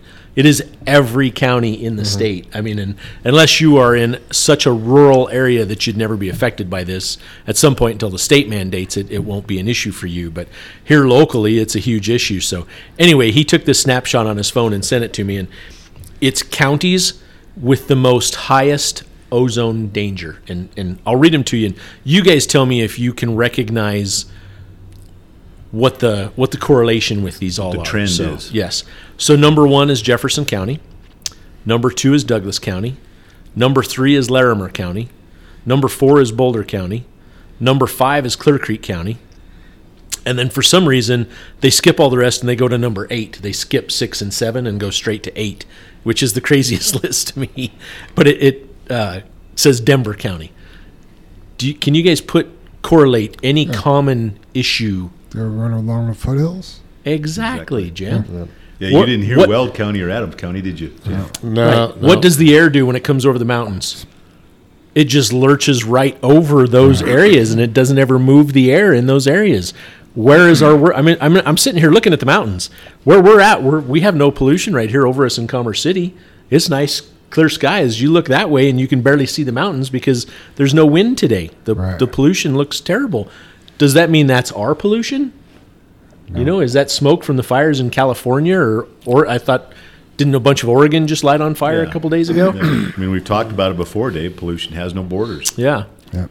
Yeah, we asked for uh, the Air Quality Control Commission, who monitors air quality right around the state. We wanted the data west of the divide, like Grand Junction, for an example, because we wanted to see what was crossing the border. They don't have that. so now it's just like, okay, wait a minute. So you're not monitoring anything, because let's be honest about it. Even China's air gets this far. Oh, absolutely. So if they're going to burn coal and we're not, and they're not slowing down, they're not going to. They're not going to slow down because they want to be the industrial powerhouse of the world. And they Yeah, have an abundance of coal. They Yeah, have more coal than any other. coal-fired power plants right and left. Yeah. Yeah, I think they have 12 more coal burning plants scheduled to come online this year. Wow. Yeah. Right? We're decommissioning them because they're so dirty. They're still building them. Yeah. So one of the things that uh, Jim brought up yesterday, and we made an announcement on, is that uh, you're known to for your bipartisan efforts. First of all, is that true? And second of all, what does that mean? Well, fir- first of all, Tom Tancredo told me one time he was a U.S. congressman and also was a state senator. He said, "Always remember, bipartisanship is overrated." And I looked at him and I was like, what, "What's that mean, Tom?" And he goes, "He goes, if you are are getting on bills, if you will, with them, you've given up your position, hmm. right?" So he said, "Always make sure the legislation that you work on is something they want to be on." So I started working on that basis, and I would usually what you do is when you run a bill in the state house, is you come up with an idea and then you run around to a bunch of other people, other senators and reps, and say, "Hey, would you sign on to this idea?" Maybe I'm lazy, but I would never do that. Okay. So I would I would come up with whatever it might be. I'll give you a quick snapshot of one of them. I don't know if you've ever seen them, but these little yellow machines where you can get, renew your your registration, your plates and stuff without going to the DMV. Yeah. that was me. So Thank you. I worked with it with actually AAA Colorado wanted to put them in their offices, and I think King Soopers got involved. And I don't know who else has them now. Uh, so I, I said okay. So I had the bill drafted. Our attorneys at the Capitol do that, and it just has had my name on it. So I went through what we call committee hearings and all the things that we do, and it was a good idea and it made sense. So pe- even Democrats were voting for it in these committee hearings, and then they start to come to you because they want some credit, right? Uh-huh. Because they want this to pass, and hey, look what you know, look what I did, right? so I would let them come to me, and they'd say, can, "Can I be on your bill?" And some of them I actually told no, but you can always get on because you can co-sponsor in the chambers. You can, Gotcha. yeah, anyhow. So, but that was a lot of a joke with some of them. so anyway, I, through that whole process, I did that multiple times, all kinds of different stuff, and uh, they would come to me. Rarely would I ever look at something a Democrat was doing and say, okay, unless it was something that really did make sense on both sides. And somehow I ended up being like the ninth most bipartisan legislator. I even went to the press person that wrote that and said, that's impossible. There's no way in hell that I'm the. ninth. And then they sat down and showed me the bills, and I was like, "Oh yeah, that, those were mine." Wow. So I didn't go to them; they they came to me. Understood. So basically, what you did made so much sense. So often, the Dems came to you and been like, And, want and Dave can agree to that that I am the smartest man in the room. So. And you might be right about the double doors, Dave. We'll Right? I'm t- I don't know how he gets in and out of his pickup. It's difficult. It's a lot of weight to carry. You know what they say? If you're the smartest man in the room, you need to find another room. Uh, what's uh, what's the one issue that keeps you up at night? You know, I looked at that question here a second ago, and my answer is all of them. Okay, uh, and it kind of fits with your. I think you're going to ask the next question, so I won't won't say it. But all the issues bother me because they're they're so important, right? And we've gotten in a place, in my personal belief, that's kind of completely backwards again, where the minority is pushing the agenda. And if you don't agree with them, then this wokeness comes into play, right? Uh, they they just beat you to death on either social media or in the media or however they want to do it to force you to, to come to their side on an issue. So we've gotten in this weird place where the minority issues are pushing the agenda.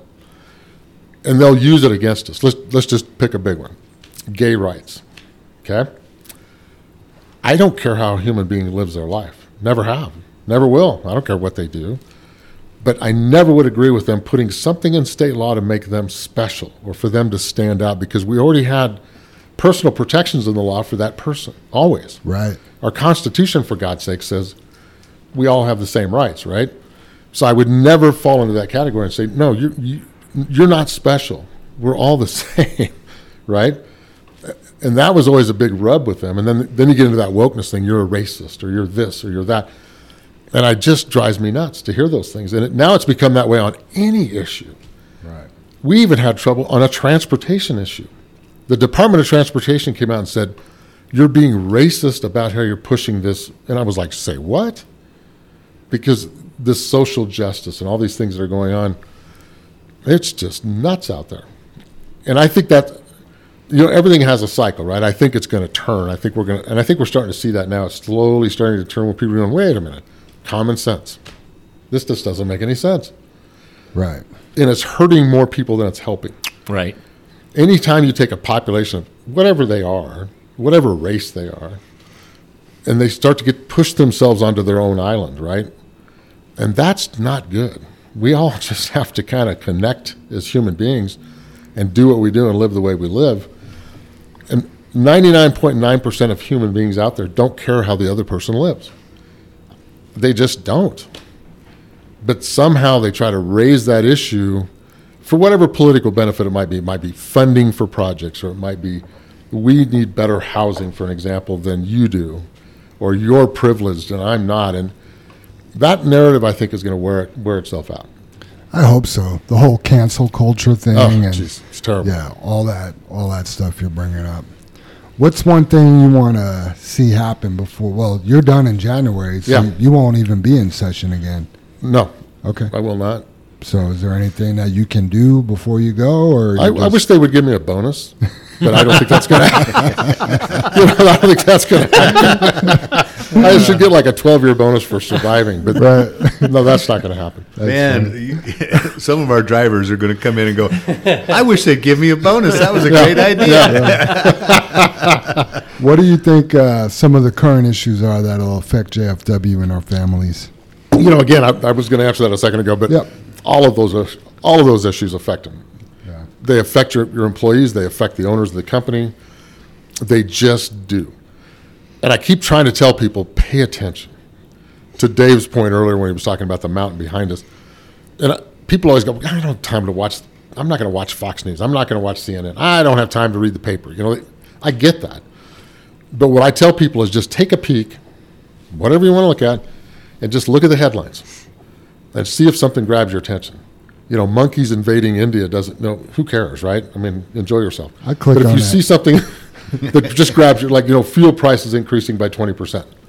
Oh, wait a minute! I want to take a quick peek at that because usually the headline tells you the story, right? Right. You don't have to go much deeper than that, but take the time to at least do that, You don't have to do eight hours in the cab of the truck listening to Fox News where you're just losing your mind, right? I don't know. You guys have XM radio in those trucks? Mm-hmm. Yeah, All our so- drivers listen to the podcast while they're driving. Oh, okay. So they're does it just shut off automatically so they can't listen? But you know, I understand that you need to get a dose of the headlines and what's going on, but don't get yourself so deep in one particular subject that you just drive you and your family crazy, right? Because it can happen. You can OD on this stuff. It it can, Ray. I mean, Oh, I, I yeah. can speak to that with everything that's gone on with Adams County. You've got to pay attention to current events, and oh my God, you've got to vote. I don't care what stripes you want to call yourself. Don't worry about that part, but just vote. That my God, people died in many wars to protect that right. Just give them that respect and just vote. Yeah, Brother Dave's actually helped people get registered to vote. So right here at JFW, Yeah. let's do it. So, It's so simple. we could still do that if you need help getting registered to vote. Absolutely. Yeah. Yeah, wasn't let it us know. National Registration Day yesterday or something? Yep. Or It was, yeah. some- Yeah. So- yeah. Because again, I, I you know I want to mention to everybody listening, and you know what you know, what does this have to do with me? Why are why are they saying what does this have to do with JFW? Why are we, you know, this isn't about trucking. And again, just like you said, Ray, because all of this affects every one of us. Yep. And and it's some of the big issues that we all can't be just our head down working away. We got to pay attention just a little bit. Yeah. And and do something about it if we can. Yeah, the the scary part about that, you know, both Jim and Ray, there is no way we would have known what was going on in Adams County if we hadn't have been at the county trying to go through a process. Mm-hmm. They didn't notify us, they didn't tell us about it, they didn't reach out to one business. Everything that they did that was going to affect business, they reached out to nothing but homeowners.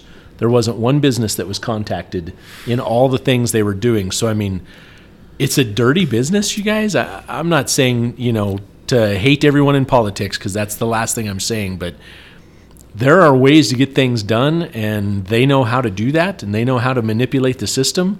They're in it, they create it, so it is difficult. I, I, I think you know, and Ray's made this comment to me before.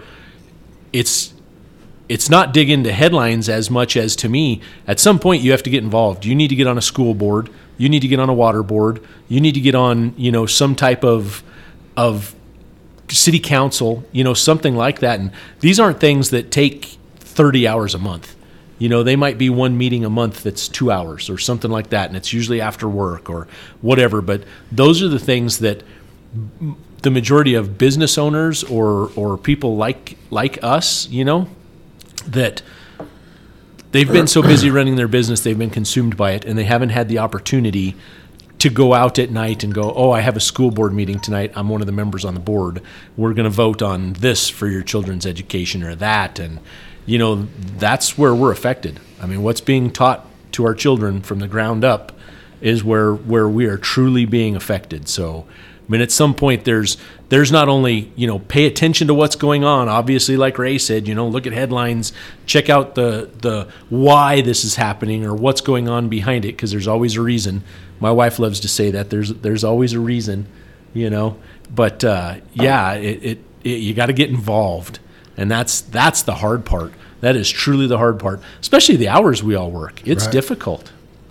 One hundred percent. I was gonna say I'm on the steering committee. That's that's all I got for. yeah, I I mean, honestly, Jam, the way I was thrust into IPOC, I mean, I didn't ask for it. I didn't, I didn't know what it entailed. I mean, I kind of got thrown in that position as chair because so many of the people that came to that first meeting were up in arms.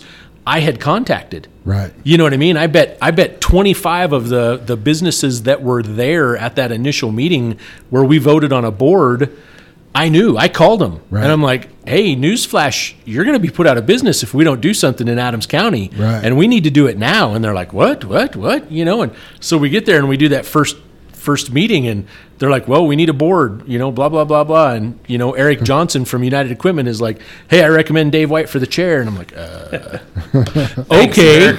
yeah, I was like, I thought to myself, how difficult could this be, right? Oh my gosh. Oh my gosh. When I got thrown in that and you know the there was truly some people on that board that had a political agenda that did not align with all the rest of ours. Ah. And it it threw me for a loop and that's where where I give Ray a pat on the back and man, he opened my eyes of how things work and how things are in the real political world, and it was it was so educational, very educational, and it. I, I, again, I know this is like the third thanks, but thanks, Ray. It was it was huge, man. I'm I'm I'm a better man because of your your tutelage. So thank you. We actually have a couple questions from some of our listeners.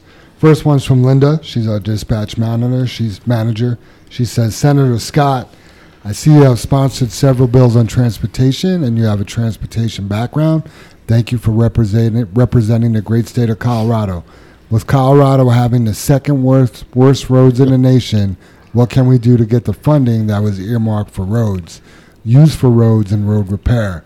I know the governor is a greenie and is promoting electric transportation and may be diverting monies for his issues, but all those electric cars need good roads too. Where, in your opinion, is the disconnect, and what, if anything, can be done? Wow. Great questions, Linda. Uh, thanks for that. I'll divert to Dave. No, I'm just, that's just a joke. well, I've trained you for gosh sake. You ought to be able to do it. Uh, you know, it's, it's very upsetting to me because when you look at the agenda, let's call it the ideology, ideolo- can't get that out today. Ideology. Ideology of the, the other side of the aisle.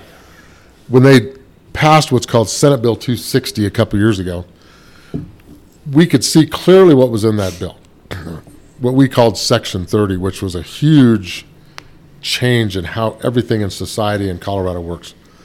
I've, I've used the term social engineering, and that's really what it was. So the crazy part is, is that m- many of our industry partners, other associations, got behind that bill, behind the governor saying this is the greatest thing in the world. And the only thing they were looking at was the fact we were going to get some more money for roads and bridges. That's that was their belief. We were screaming in the background like the canary in the coal mine, saying, "Whoa, whoa! Look at this Section 30. It's dangerous. This isn't what you believe it is." Nobody would listen. December of last year, of 21, what's called the State Highway Commissioners, which are appointed by the governor. Let's be honest.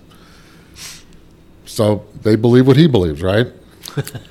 they voted to move $6.5 billion away from roads and bridges to climate change.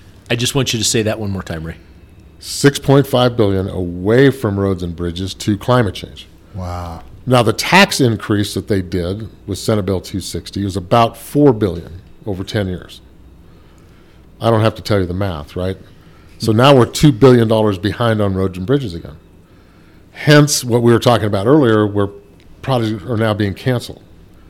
Rural paving programs were just reduced by 130 million dollars last Thursday. The county or the, the highway commissioners again voted to adopt what they call their 10 year plan for CDOT, which includes everything I just mentioned to you. So now we have a transportation department that used to be what we called the highway department, right? That was the good old days when they built roads and bridges. They didn't worry about anything else. Now we have a highway department that's now the climate police in Colorado. Mm.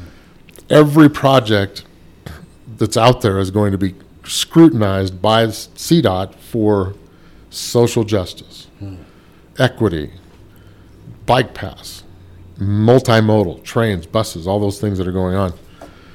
We're, we're in a whole new paradigm when it comes to transportation. What was the second part of that? How do we fix that?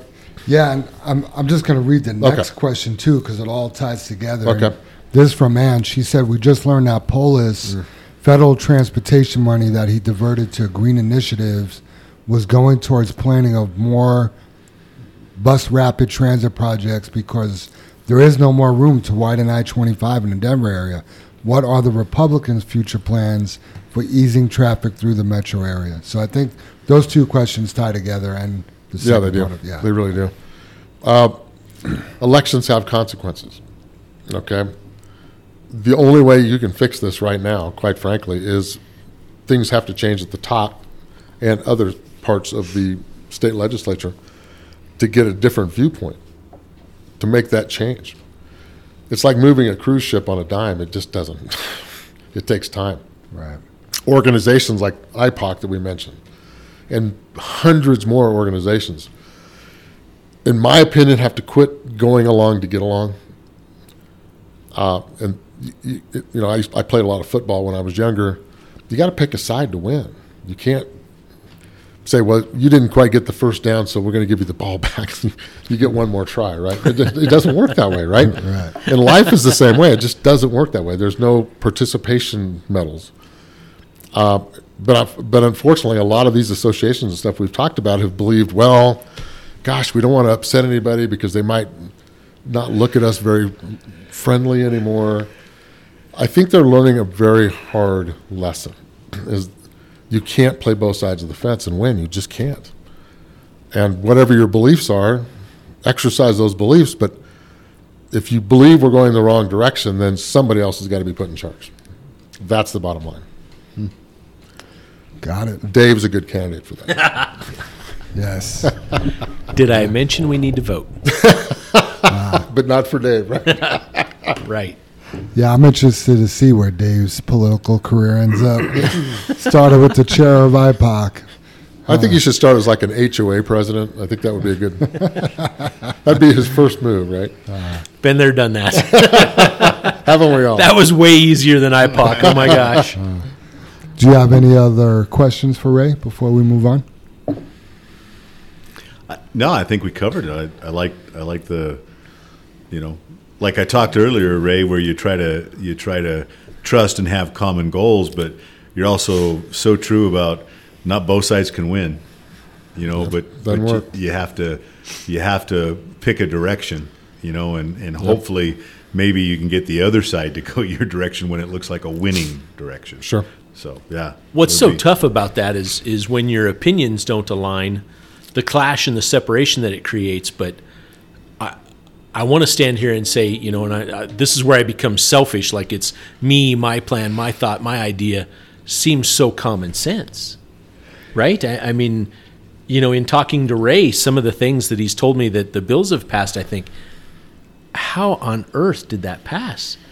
That's so not common sense. Right. You know, I mean, some of the items that he's told me that, you know, when they were in session there at the end of May, you know, whether everybody knows this, I mean, those, when when we pull a long day, it's 12, 13, 14 hours. I mean, he was in session like that last night, what, 20 hours or something, Ray? some- I mean, it was, there, yeah. it was ridiculous. And, you know, that was just, how, how many bills did the, and, and I'll get political here because the Dems were trying to push some crazy shit through down there at the Capitol, right? And I mean, I, I, this is probably where we've lost some listeners because I go off on a rant, right? But it's the truth. And some of the stuff they did with just just bicycles alone, right? They're allowed to run stop signs now, and if you hit them, it's your fault. What? How's that common sense? Yep. Why do I have to stop at a stop sign, but they don't? So I take off and I hit them because they blew through the stop sign. I'm responsible. I mean, that's that's not common sense. How how do other people think that's common sense? You know, we always talk about from a trucker level. You know, you see a driver do something bad and how that reflects on JFW, and that's our brotherhood or sisterhood or whatever, and you want to be better. Well, these are these are our our people. These are the people we've elected to these positions, and I feel some of them may not have the common sense we do. That's disheartening. That is just it's so hard to swallow when you would think, okay, wait a minute. They probably know things I don't know. They're probably more educated in this arena. That's their business. That's what they do. You know, yada yada yada. But then when you realize what passed, you think, uh oh. Yeah, because that's the trust thing, Dave. They're, Right. They're, they're supposed to be educated Right. in those backgrounds, and they have everybody's common interest Right. on what's the best. Yeah. Not the best for 50 years from now. Right. What's the best now to get to that? Yeah. I mean, I keep going back, and I've said it many times since we saw her, but when Heidi Ganahl was at IPOC, she asked one thing What has the government done to help you recently? I, I'm struggling to find much, you know? I mean, I know they sent out a lot of stimulus checks, but they sent them to everyone, and there was a ton of people that didn't need them Sure. you know i also know of all the you know uh, unemployment checks that they sent out that weren't warranted and how many unemployment scandals we fought. You know i don't know how many cases of unemployment that joanne and, and you guys all fought super dave and jam that we had come across our desk because the state basically rubber stamped every one of those people that applied for unemployment that had quit here and filed for unemployment but we were never made aware of it because they were so stacked up because of COVID, they couldn't they couldn't they didn't have the manpower to staff all that. So the government, our government right here in Colorado, just rubber stamped it and said, "Oh, just market COVID. We got funds for that." We would not have been affected. Our unemployment status that we pay for our unemployment insurance wouldn't have been bothered one bit if we didn't fight any of those. And everyone would have got their unemployment. We didn't think that was right. So we fought every single case and won every one except one or two. One. I think one. One as One. far as I and know. that was because the guy's wife moved out of state to Oklahoma and it's in the rules. And again, here's another rule that just doesn't make any common sense. Zero. Because he couldn't find a job out in Oklahoma, he was allowed to draw unemployment here against us Right. Even though he's the one that chose to move, he's the one that needed a job. I mean, there's a Actually- con- there's a common sense rule that doesn't make any sense. Yeah, and it got a little complicated because if if your spouse gets transferred out of state, you can file unemployment if you can't find a job. But she got transferred out there, but we had to make sure she actually worked at the place she got transferred to. Oh wow, And I think that's where it got a little messy because she Gotcha. may not have worked there, and then they don't get anything. yeah, the nation's short four hundred thousand truck drivers, and a driver can't find a job in Oklahoma, Maybe he, all you got to do is get out of bed. right? Yeah. doesn't seem that tough. So anyway, yeah, that's my end of political ranting. Safety topics of the week. And Super Dave, I'm going to let you take the first one. How do we dump on dirt jobs? So we have our own dirt job going over at Yard 23, and we had some of our top dogs coming over there running dirt. And uh, I was just a little surprised to see some of the dumping techniques. And they're looking at me like I never drove a truck before in my life. And, you know, I'm just standing in the dirt. So who am I to tell them how to dump in the dirt? So I would love for you to go over dumping procedures in the dirt. Sure. I think uh, our big thing that we've run into is we've been so busy delivering to the plants for many years now. Even our trainers have not really worked on a lot of dirt jobs. So they don't even know how to train these guys because they have never experienced it. And you know, I, I say it all the time because I'm an old dude, but back in the day, we did them all the time. We, we hauled compost to mountain buildings and we've hauled to the landfill all the time. And we, we did all these crazy jobs, pipeline jobs. And uh, there's definitely different techniques you need to use. I think the most important thing when you do back up, even if you get out and go back to the back of the trailer, you have to make sure that that dump axle is level. Your tractor can be unlevel because that's not your pivot point. That's not where you're balancing that load. Please make sure that the dump axle is level and on solid ground before you even start. Then once you go ahead and send it up, you can't move the tractor and trailer. You have to keep that trailer axle using your Johnny bar, keep it steady until you get up high enough and that material clears the nose, falls down out of the nose. You can't roll that trailer to you if you have 10 tons of dirt in your nose, because then that's going to become unstable. Dirt falls out of that trailer similar to a glacier calving into the ocean. It falls out in chunks. So chunks will come out of the back of that trailer when the material in the nose is holding solid. It is still up there, all 10 tons of it. So you have no anchor at the bottom. It's empty. So yeah, it's becomes super top heavy at that point. The key to dumping safely is is keeping that trailer stationary until that material comes down to the bottom of the trailer. If that bottom part clears out, falls out onto the ground, then the top of the trailer can fall down to the bottom. Then you have an anchor that's going to stabilize that trailer as you move forward. At that point, you can roll the trailer forward and empty your trailer completely out. But you can't roll that trailer anywhere unless you're fully certain that nose is empty.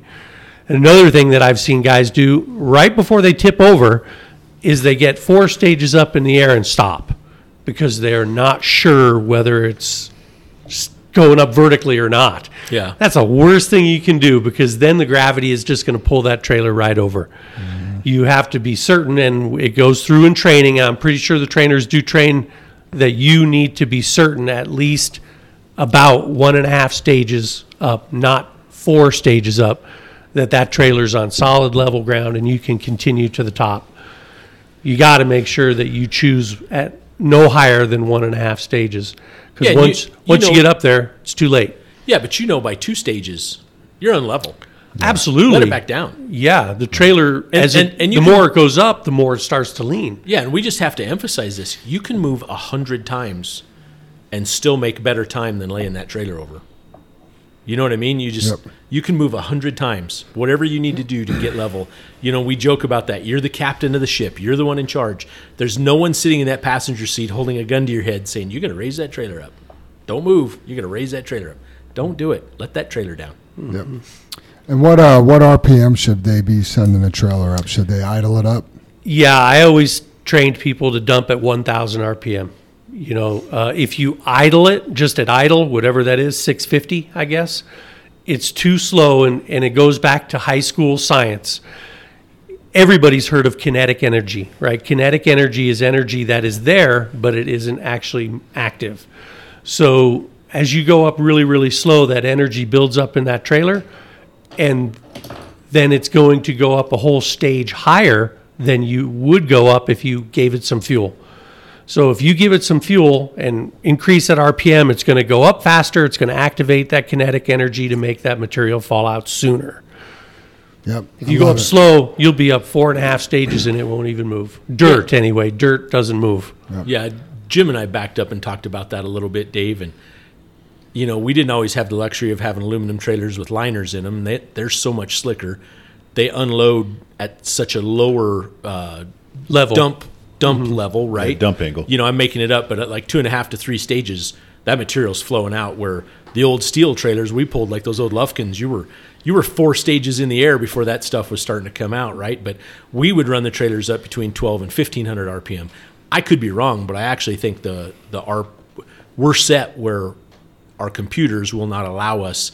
I want to say 1200 RPM is tops if the PTO is engaged. I'd have to check. Maybe maybe somebody could call in on that after they listen to the podcast and verify that. But yeah, I mean that, that it's to me it's like inertia almost, Dave. You know, just like the kinetic energy that you're Absolutely. talking about, and it holds that hoist straight. It keeps driving it straight up. Versus if you're at idle, you know, each stage of that it has the opportunity to lean at each joint. Where Yeah. if it's you know kinetically driven, it drives straight up. Yeah. You know you're leaning. That doesn't keep a trailer from leaning. If you're on level, you still have to stop, lower it back down, pull forward, do whatever you need to do to get level. But mm-hmm. that's that's minutes. It's nothing. I've seen trailers tip over when the driver is lowering, lowering it back down because he's Yeah. already too, high. high. Yeah. I remember one specific time I was dumping a rock doctor load. I used to love those rock doctor loads, but I, I had some boulders in my rock trailer, which was a steel rock trailer, and I, I was up and uh, it I was in a bad spot to start. I probably shouldn't have started dumping there, but I said, "Man, I am too far beyond the point of no return," and I floored it. As soon as I floored it, I mean, within one second of flooring it, all the rocks fell out, and the trailer popped back up straight. If I hadn't have floored it, it probably would have tur- tipped over. Great information, Dave. The only other thing I would add in is when you back down into the spot where you're going to dump, go ahead and pull up and back up a few times. Pack that dirt down. Roll it, you bet. Roll it. We'll roll it. That's Yep. what we used to do with the landfills because the landfills were, were never firm. Great. Yeah, if I can just add something in there, Of course. Jammer, for you guys, Please. and and I- I don't ever hear anybody really talk about it, but Super Dave, it's back to the the dirt job experience, you know, and working so long with our dad when we'd come on different jobs with him and stuff, and and you know the key to anything, even a golf course job or anything, and it's it, I'm going to mix two stories here, but it's like when you back up.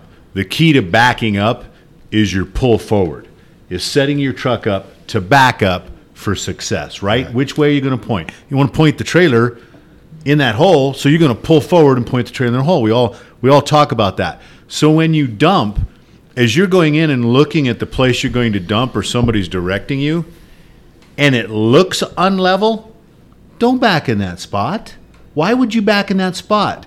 And I- think it's back to like the batch plants running the plants, Dave. Wherever you back up, unless you're crooked on the ramp, it's flat, right? So you don't pay attention to that.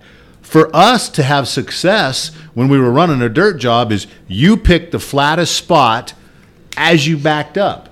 I am not going to I can tell from out the back window, out the mirrors as I as my make my circle to set up where I want to put my trailer. I'm going to point my trailer to the flattest ass spot I can find on the job and dump.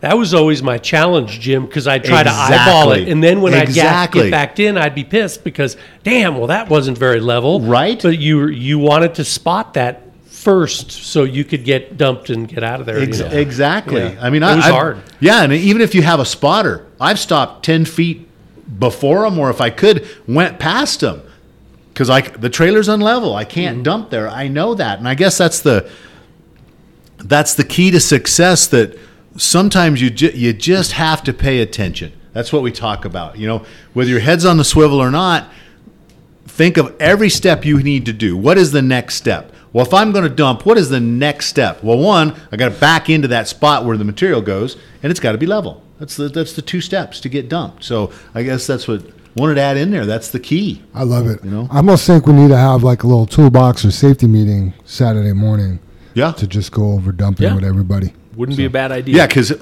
like you said, Dave, what is that toolbox or what does this cost compared to laying that trailer over? How much time and- and how much energy do we all have to put into putting that trailer back up? Yep. Yeah. Yeah, and I just want to emphasize on top of the safety topics of the week, and I know I touched on it earlier, but company radio's on. Yeah. I mean, you, you guys that are driving around with your company radios off, at some point it is going to save your ass to have that radio on.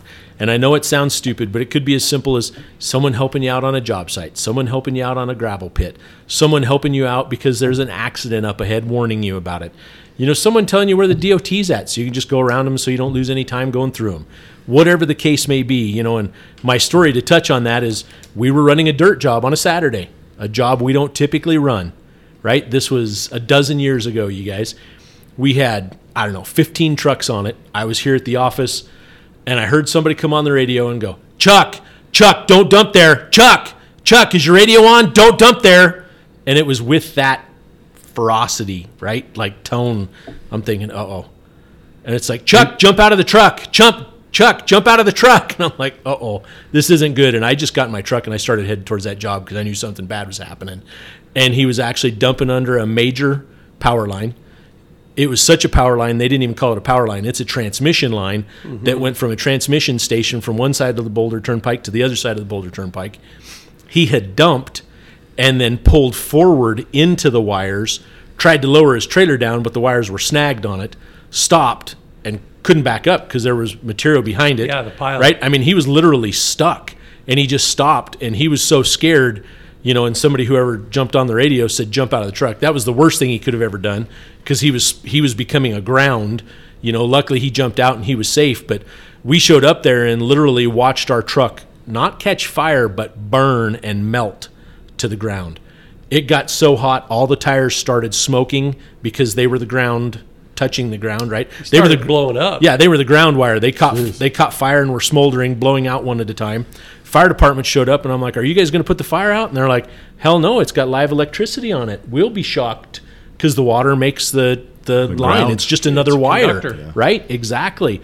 So we just sat there literally watching our trailer melt. And I don't know if anybody's ever toyed around with solder here. If you've ever melted a, a wire, a solder wire, and seen how it puddles on your workbench or wherever you're working, if you've soldered pipe or wire or anything like that, we had aluminum rear ends on that truck and they melted like solder. We literally, Mike had it on the shop wall for years.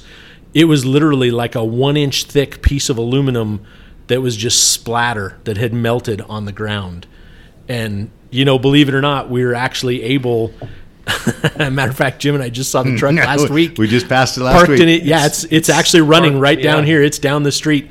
Mikey in the shop. He's like, I'm not afraid of that. He just cut the frame off behind the cab, bought a whole new rear frame and rear ends and everything. And Yeah, running gear. yeah, fish plated it, welded it back together, and and we ran the truck for many more years, and it's still running. I mean, literally, we just saw it last week down the street, and you know, thank God for for a guy like Mikey in our shop to be have the ability to do that. But to watch that happen, all when if he'd have had his company radio on, he'd have been like, "Oh, there's wires up there. Oh, he I didn't better have not the dump." CB on either. No, yeah, no. yeah, 'Cause no. we were he, hollering at him. he was that guy, Yeah, he Dave. was that yeah. guy. Yeah. Well, you need to be that guy and be on your gay game, Yeah. right? If you're on a job like that, and many people around, you have one focus, and it's the job, Yep. right? You don't turn it down because you're talking to the wife and you're doing this while you're dumping, and no, you're doing your job, and that's just how it needs to be. You need to make a phone call. You pull off to the side.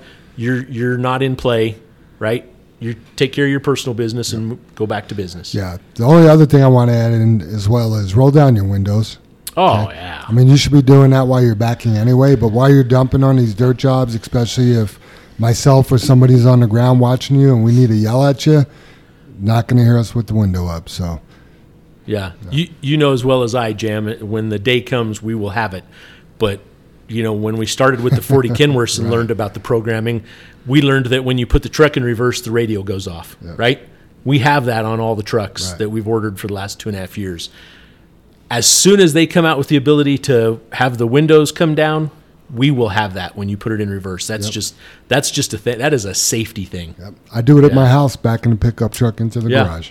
Me too, wanna- Jim. Yeah. Let's hear what's going on. Yep. Yeah. So, Use all your senses. Yeah, I have to do it just with the tinted windows on the pickup. Yeah. I know we're Nice. yeah, kind of kind of kind of allowing that with Can't the see it. It looks like right? You can't see, No. Ray. Yeah, you you even you've even figured that out, Yeah. right? You know, and even with some of the trucks with the tinted windows, roll those windows down. Yep. You know, big Absolutely. Big deal. That's because he's a government official with common sense. my garage is this much too small. Aren't they all? yeah, Yeah. right. Especially when you pack them full of stuff. Yeah. Yeah. Next topic, we got uh, low tire pressure warnings. Uh, Brother Dave, you want to take that? I know this is near and dear to your heart. yeah, I'm the tire guy, right? For every one pound of air we're low, we pick up two degrees of heat on those tires. I mean, generally, when we have a tire issue, it's because it was ran low. When we blow out a tire, 99% of the time, it's because it was ran low, right? On every one of our trailers, except the rock trailers, we have a self inflation system that when it's functioning, it has a flashing light on it. It's a light telling you you've got a problem back there. I can't say 100% of the trucks because even some of the new trucks we're getting, because of the the supply chain issues, some of the new trucks do not have the uh, tire monitor system, the TMSI system. So, with that being said, the majority of everything does, but we're having issues with some of the sensors in the tires. I mean, every truck has 10 tires on it. There's 10 sensors. You guys do the math. 100 trucks, we've got 100 sensors out there or 1000 sensors out there on the road. I mean, it's it's a lot for the shop to keep up with when they fail or if there's a connectivity issue or whatever the case may be. So, but that's to make us better. If you have that tire deviation light on on the dash, please check that tire on your dash. It shows you which tire. We've now turned it on because Samsara, we learned, will notify us. I don't know if anybody heard it, but this morning we reached out to three different drivers that we saw had that light on, and we physically checked. Hey, is that tire good? Did you bump them all? Are you are you good to go? Because why forego that load when you're running around with a low tire and the possibility of it blowing out when you could just air it or come to the yard? I mean, it's much faster. Let's get it fixed. There's there's a lot of rubber on the road, so we'll be reaching out and being a little more uh, proactive on some of that. You guys may get tired of hearing us call you on the radio or check or whatever, but in the interim, we say it all the time. Write that up so the shop can get it fixed. It may not happen tonight, you know. And again, supply chain issues. Maybe we don't have the sensors. You know, maybe we don't have the bands. Maybe we don't have this. You know, I know we're running John Moore's truck 0035. He asked Mikey yesterday, you know, is there any way you can get that air compressor fixed? Because what's happening is the air compressor, somewhere between the head and the head gasket, there's a crack in the air compressor. And at some point, it gets just warm enough, and at a certain air pressure point in the air system, it pumps air in the water system because the air compressors are water cooled. So it's pumping antifreeze out. It's charging air in the in the water in the antifreeze system, and it looks like his radiator's boiled over. Right, so we're fighting that. We can't get an air compressor, you guys. That truck. We have two choices: either run it the way it is and we work with it, or that truck's just down. We just park it for an air compressor.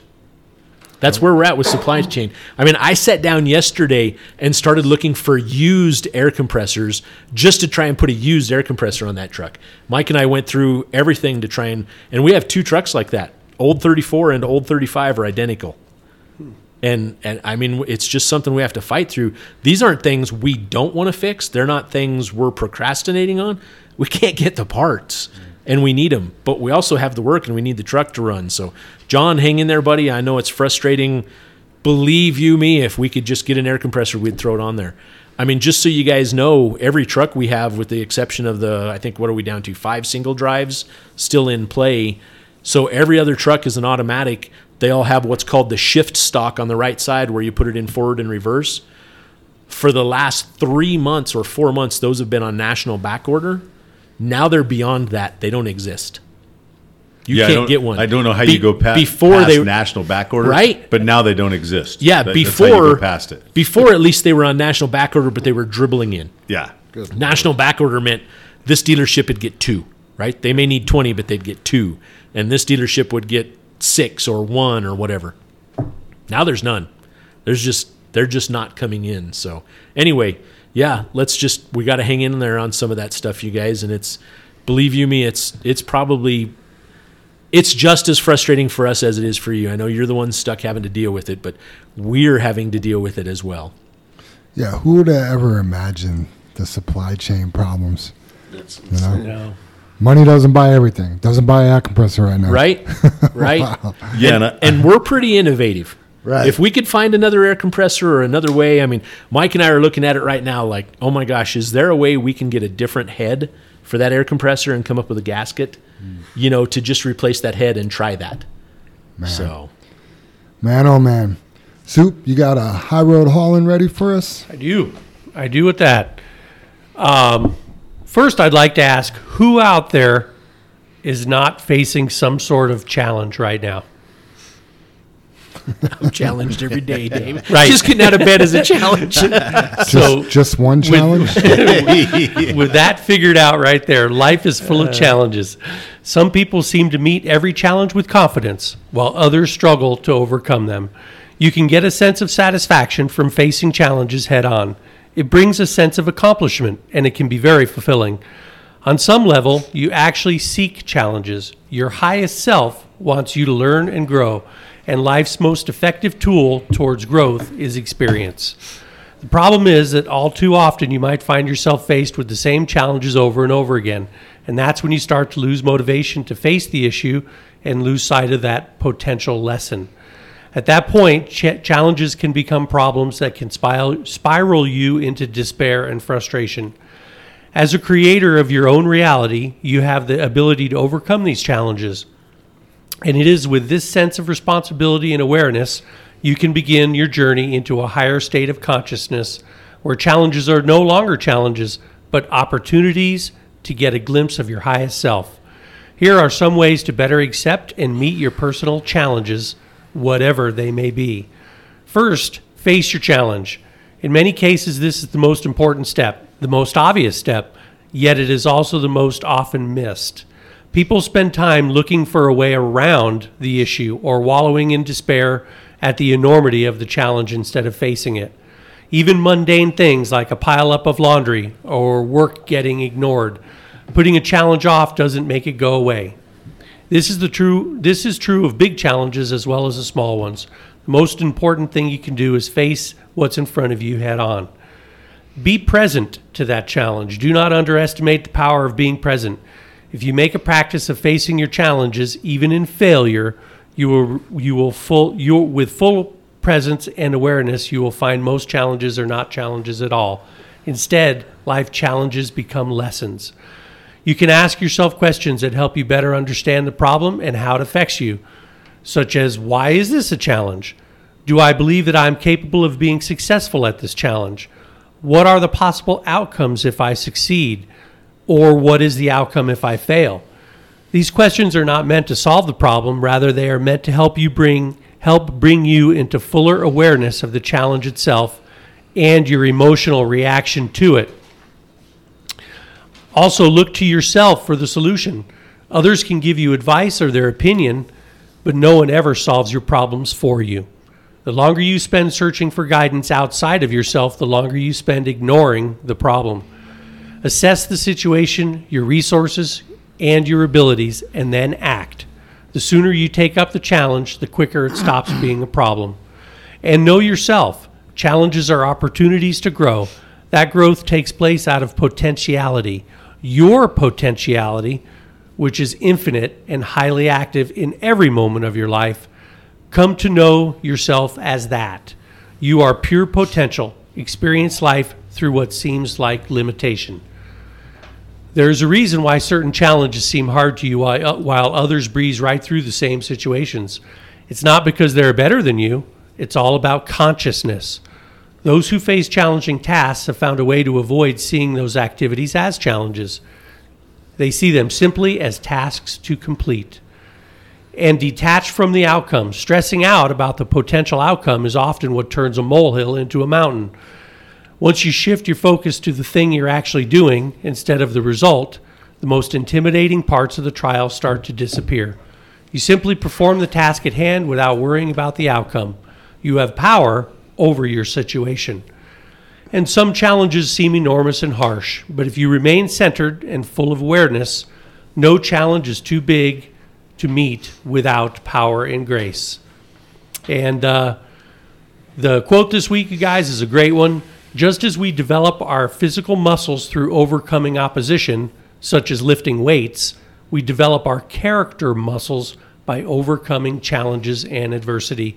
And that's by Stephen Covey. And he was a motivational speaker and author who uh, is passed away now, but he wrote a ton of books about um, becoming better and corporate um, improvement. I mean, I know we've Yeah. all heard of him because Mick used to talk about. Absolutely. That he- was his he- guy, he huh? it was his guy. Yeah. Yeah. yeah, He's he's a great author and uh, wrote some great uh, motivational books that everybody should check out. Nice. Good job, Soup. Final thoughts, everybody? You had a remark on Dave's High Country Hauling there, you guys, is it makes me just think of, of Big Country Steve that here's a situation Right. and he's facing it right now. He's overcoming it. And in my, you know, personally, it, and I don't know, maybe this is the wrong way to look at it or, or makes me look I don't know how it makes me look, but it, it is easier for me to give to Steve in this situation because he's facing this situation and trying to overcome it than maybe somebody that just is crawled up in a ball and not facing anything. Yeah. You know, I, I guess because I see the guy struggling to help himself, which makes me proud of him, and I, I don't want to help. And I guess I guess through your story there, Dave, people recognize when you are trying hard to get through your situation, and then that's when the help just flows. And I don't think people realize that either. That that when you help yourself, it, it helps everything around you. And I, I don't know. That would be that would be my my thought on that. I like that. And I don't mean to interrupt you, but you got to want it for yourself more than other people want it for you. Y- yeah, jim You know, I mean, that's just the way it goes. If, if you're willing to help yourself and you want it for yourself, people will rally for you. Yeah, I mean, I, I, I'm cutting in on on your finish there, Jim, but I just have to capitalize on what you said because it's capitalizing on what Jam said. And you know, I'm, I told you guys Dan from next door here at Denver Truck and Trailer came over and made a point to tell Mikey and I last night that he's helping a homeless guy out over there.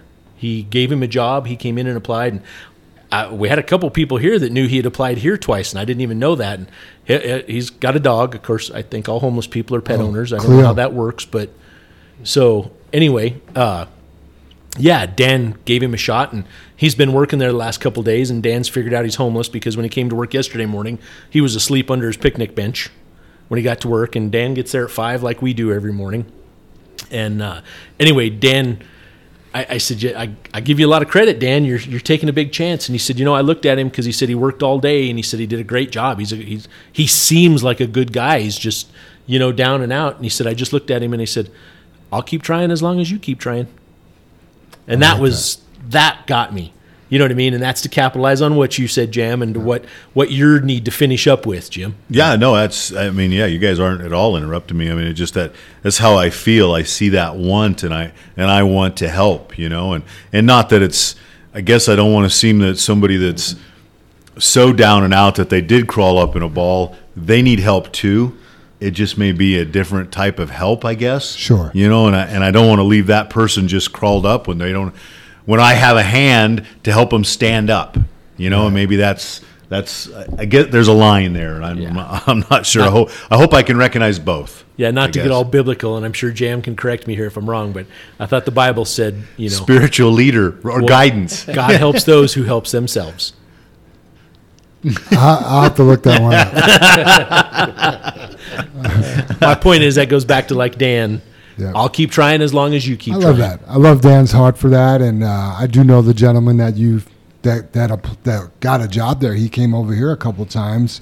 you know. Everybody seems to know that except me. yeah, you know, and it's funny because uh, I think John, John, the shop foreman, sent a picture the other day that there was somebody camping in Yeah, front, that- and it's got to be I him. I think it's that guy Yeah, because I so- guess he was in a cardboard box the night before last night, and he said our mechanics were over there with like their lights on on their phones, videoing him and all sorts of stuff. And Dan, you know, made a point to come tell us last night, "Hey, I gave him a business card. Right. They have my home number. Right. If the police come, he's going to give him that, and he's he's okay to be here." Wow. So Okay.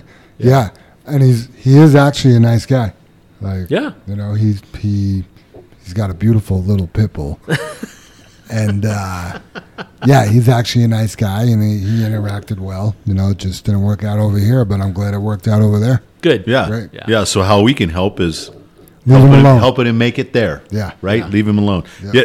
So just just to finish up on the on the final thought there, I jumped on the high road hauling, but you and Ray were joking back and forth, you know, about and, and Jam, you mentioned it. You know, if you're the smartest man in the room, you need to move to another room, right? Right. And and one of my final thoughts here, a couple of them here, is he who knows all the answer has not been asked all the questions, right?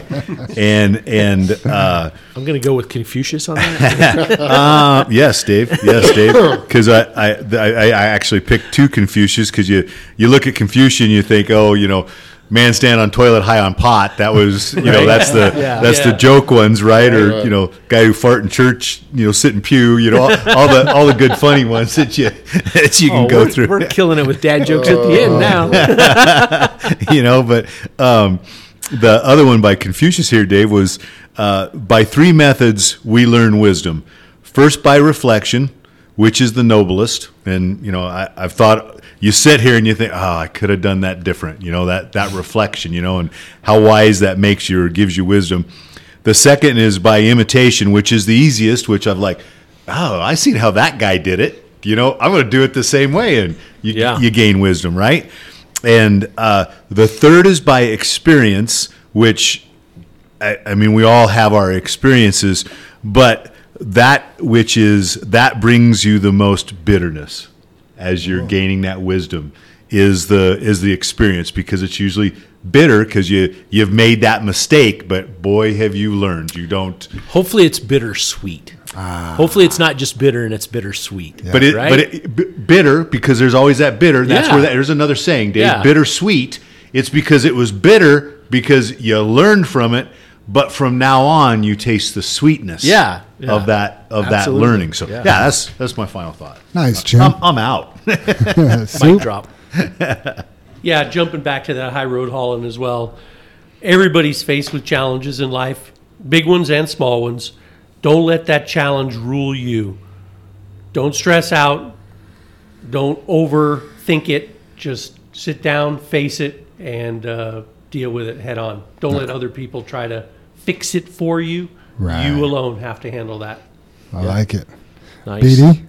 Yeah, I just I you know I've I've touched on it several times. You know, with Ray being our guest here, I just want to step out and say thank you again, Ray, for you know all your effort, all your guidance. You, you know, it made me feel a little better again when you said you know 12 years ago, your buddy was like, "Oh, you ought to run for office," and you're like, "Oh, I- well, I- maybe I will." You know, and you see the key words there. What I heard was you had no idea what you were doing. Well, that's where I've been for the last year, and you know, I, I've mentioned this to Jim just because you know we're obviously so close. We live fairly near each other. We carpool two or three days a week, and you know that's our kind of alone time where where no business is around. And I'm like that that damn Ray man. He he he tells me he tells me this, and I'm like that's not going to happen. That's not going to. And every time Ray, you've been right. So I, I know you're going to struggle to get that head out the double doors here. I, I think we have a door at the end of the hall you might fit out, but again, knock on wood, you you know you've been right, and you know thank you for your guidance, and it's thank you for your service as well. You know, uh, uh, you didn't mention this, and I was kind of surprised we didn't have it in the notes, or Jam didn't pick it up. Your dad was also a, a state trooper, right? Yep. Here in Colorado, Yep. right? Thank him for his service. Uh, that's just, you know, those are just good things. Those those are good people. You know what I mean? Those are those are people with boundaries and backgrounds and stories and seen some things and have helped some people along the way. And yeah, I'm thankful for that, for that and I'm thankful for your friendship. So appreciate it, Ray. Thanks for being here. Well, thanks for being so kind and having me here today. And and um, yeah, I, I just look at it as educational type stuff. That after 12 years of doing this, I, I that's why my head's so big. It's so, it's so packed in there. But Right? if I can share that and help other people kind of wade through this political quagmire that we're all kind of stuck in, I'm glad to do it. Um, but yeah, this has been great. I've been, I've been I'm, like I said, I've never done a podcast. Right. I mean, I do interviews kind of like this, but yeah, this has been a lot of fun. I really enjoyed it. Awesome. We'll send you Wish you the, guys all uh, the best out there on the roads and be safe for God's sake. Absolutely. Yeah, so true. We'll send you the link if you want Yeah, to sure. listen to it. I'll give it to my mother. She'll be proud. And, There you go. are you are you the baby? uh, yes, I am actually, which Yeah. is a little scary, but yeah, Uh, of how many? two. Two. I just have a sister. Yep. Yeah, I joke because I'm 50, and anytime my mom introduces me to somebody, this is my baby Jam. Oh yeah. oh yeah. I love it. my final thought today. Are you all done, Ray? Yeah. Okay. My final my final thought today is uh, show up full and ready to give. And what I mean by that, if if your glass is already three quarters empty by the time you're leaving the gate, you're just setting yourself up for a bad day. Make sure you got a full cup when you get here and, and be able to give to others as well. You know, you'll see two type of people here. One one guy's leaving and he's on top of the world and he comes back on top of the world. Most cases. Other guys, man, everything's just going against them from the time they turn that key on and and ain't no different when they get back. So Right? your your day is in your control. You know, so you decide if you want to have a good day or a bad day. Oh, absolutely. Let's finish up with the creed and get out of here. Yeah, everybody jump in and say this. You can say this say this in the truck or when you're listening. Yep. Yeah, absolutely. All right, here we Here we go. go. Together we face and overcome all that stands before us. Together we are accident free. Together we joyfully create honest value for those we serve. Together we celebrate our differences and respect those with whom we work. Together we are accountable for our words and our actions. And together we are the JFW family. Have a great day, everybody. Yeah, thanks, Ray. Thanks, everybody. Be safe.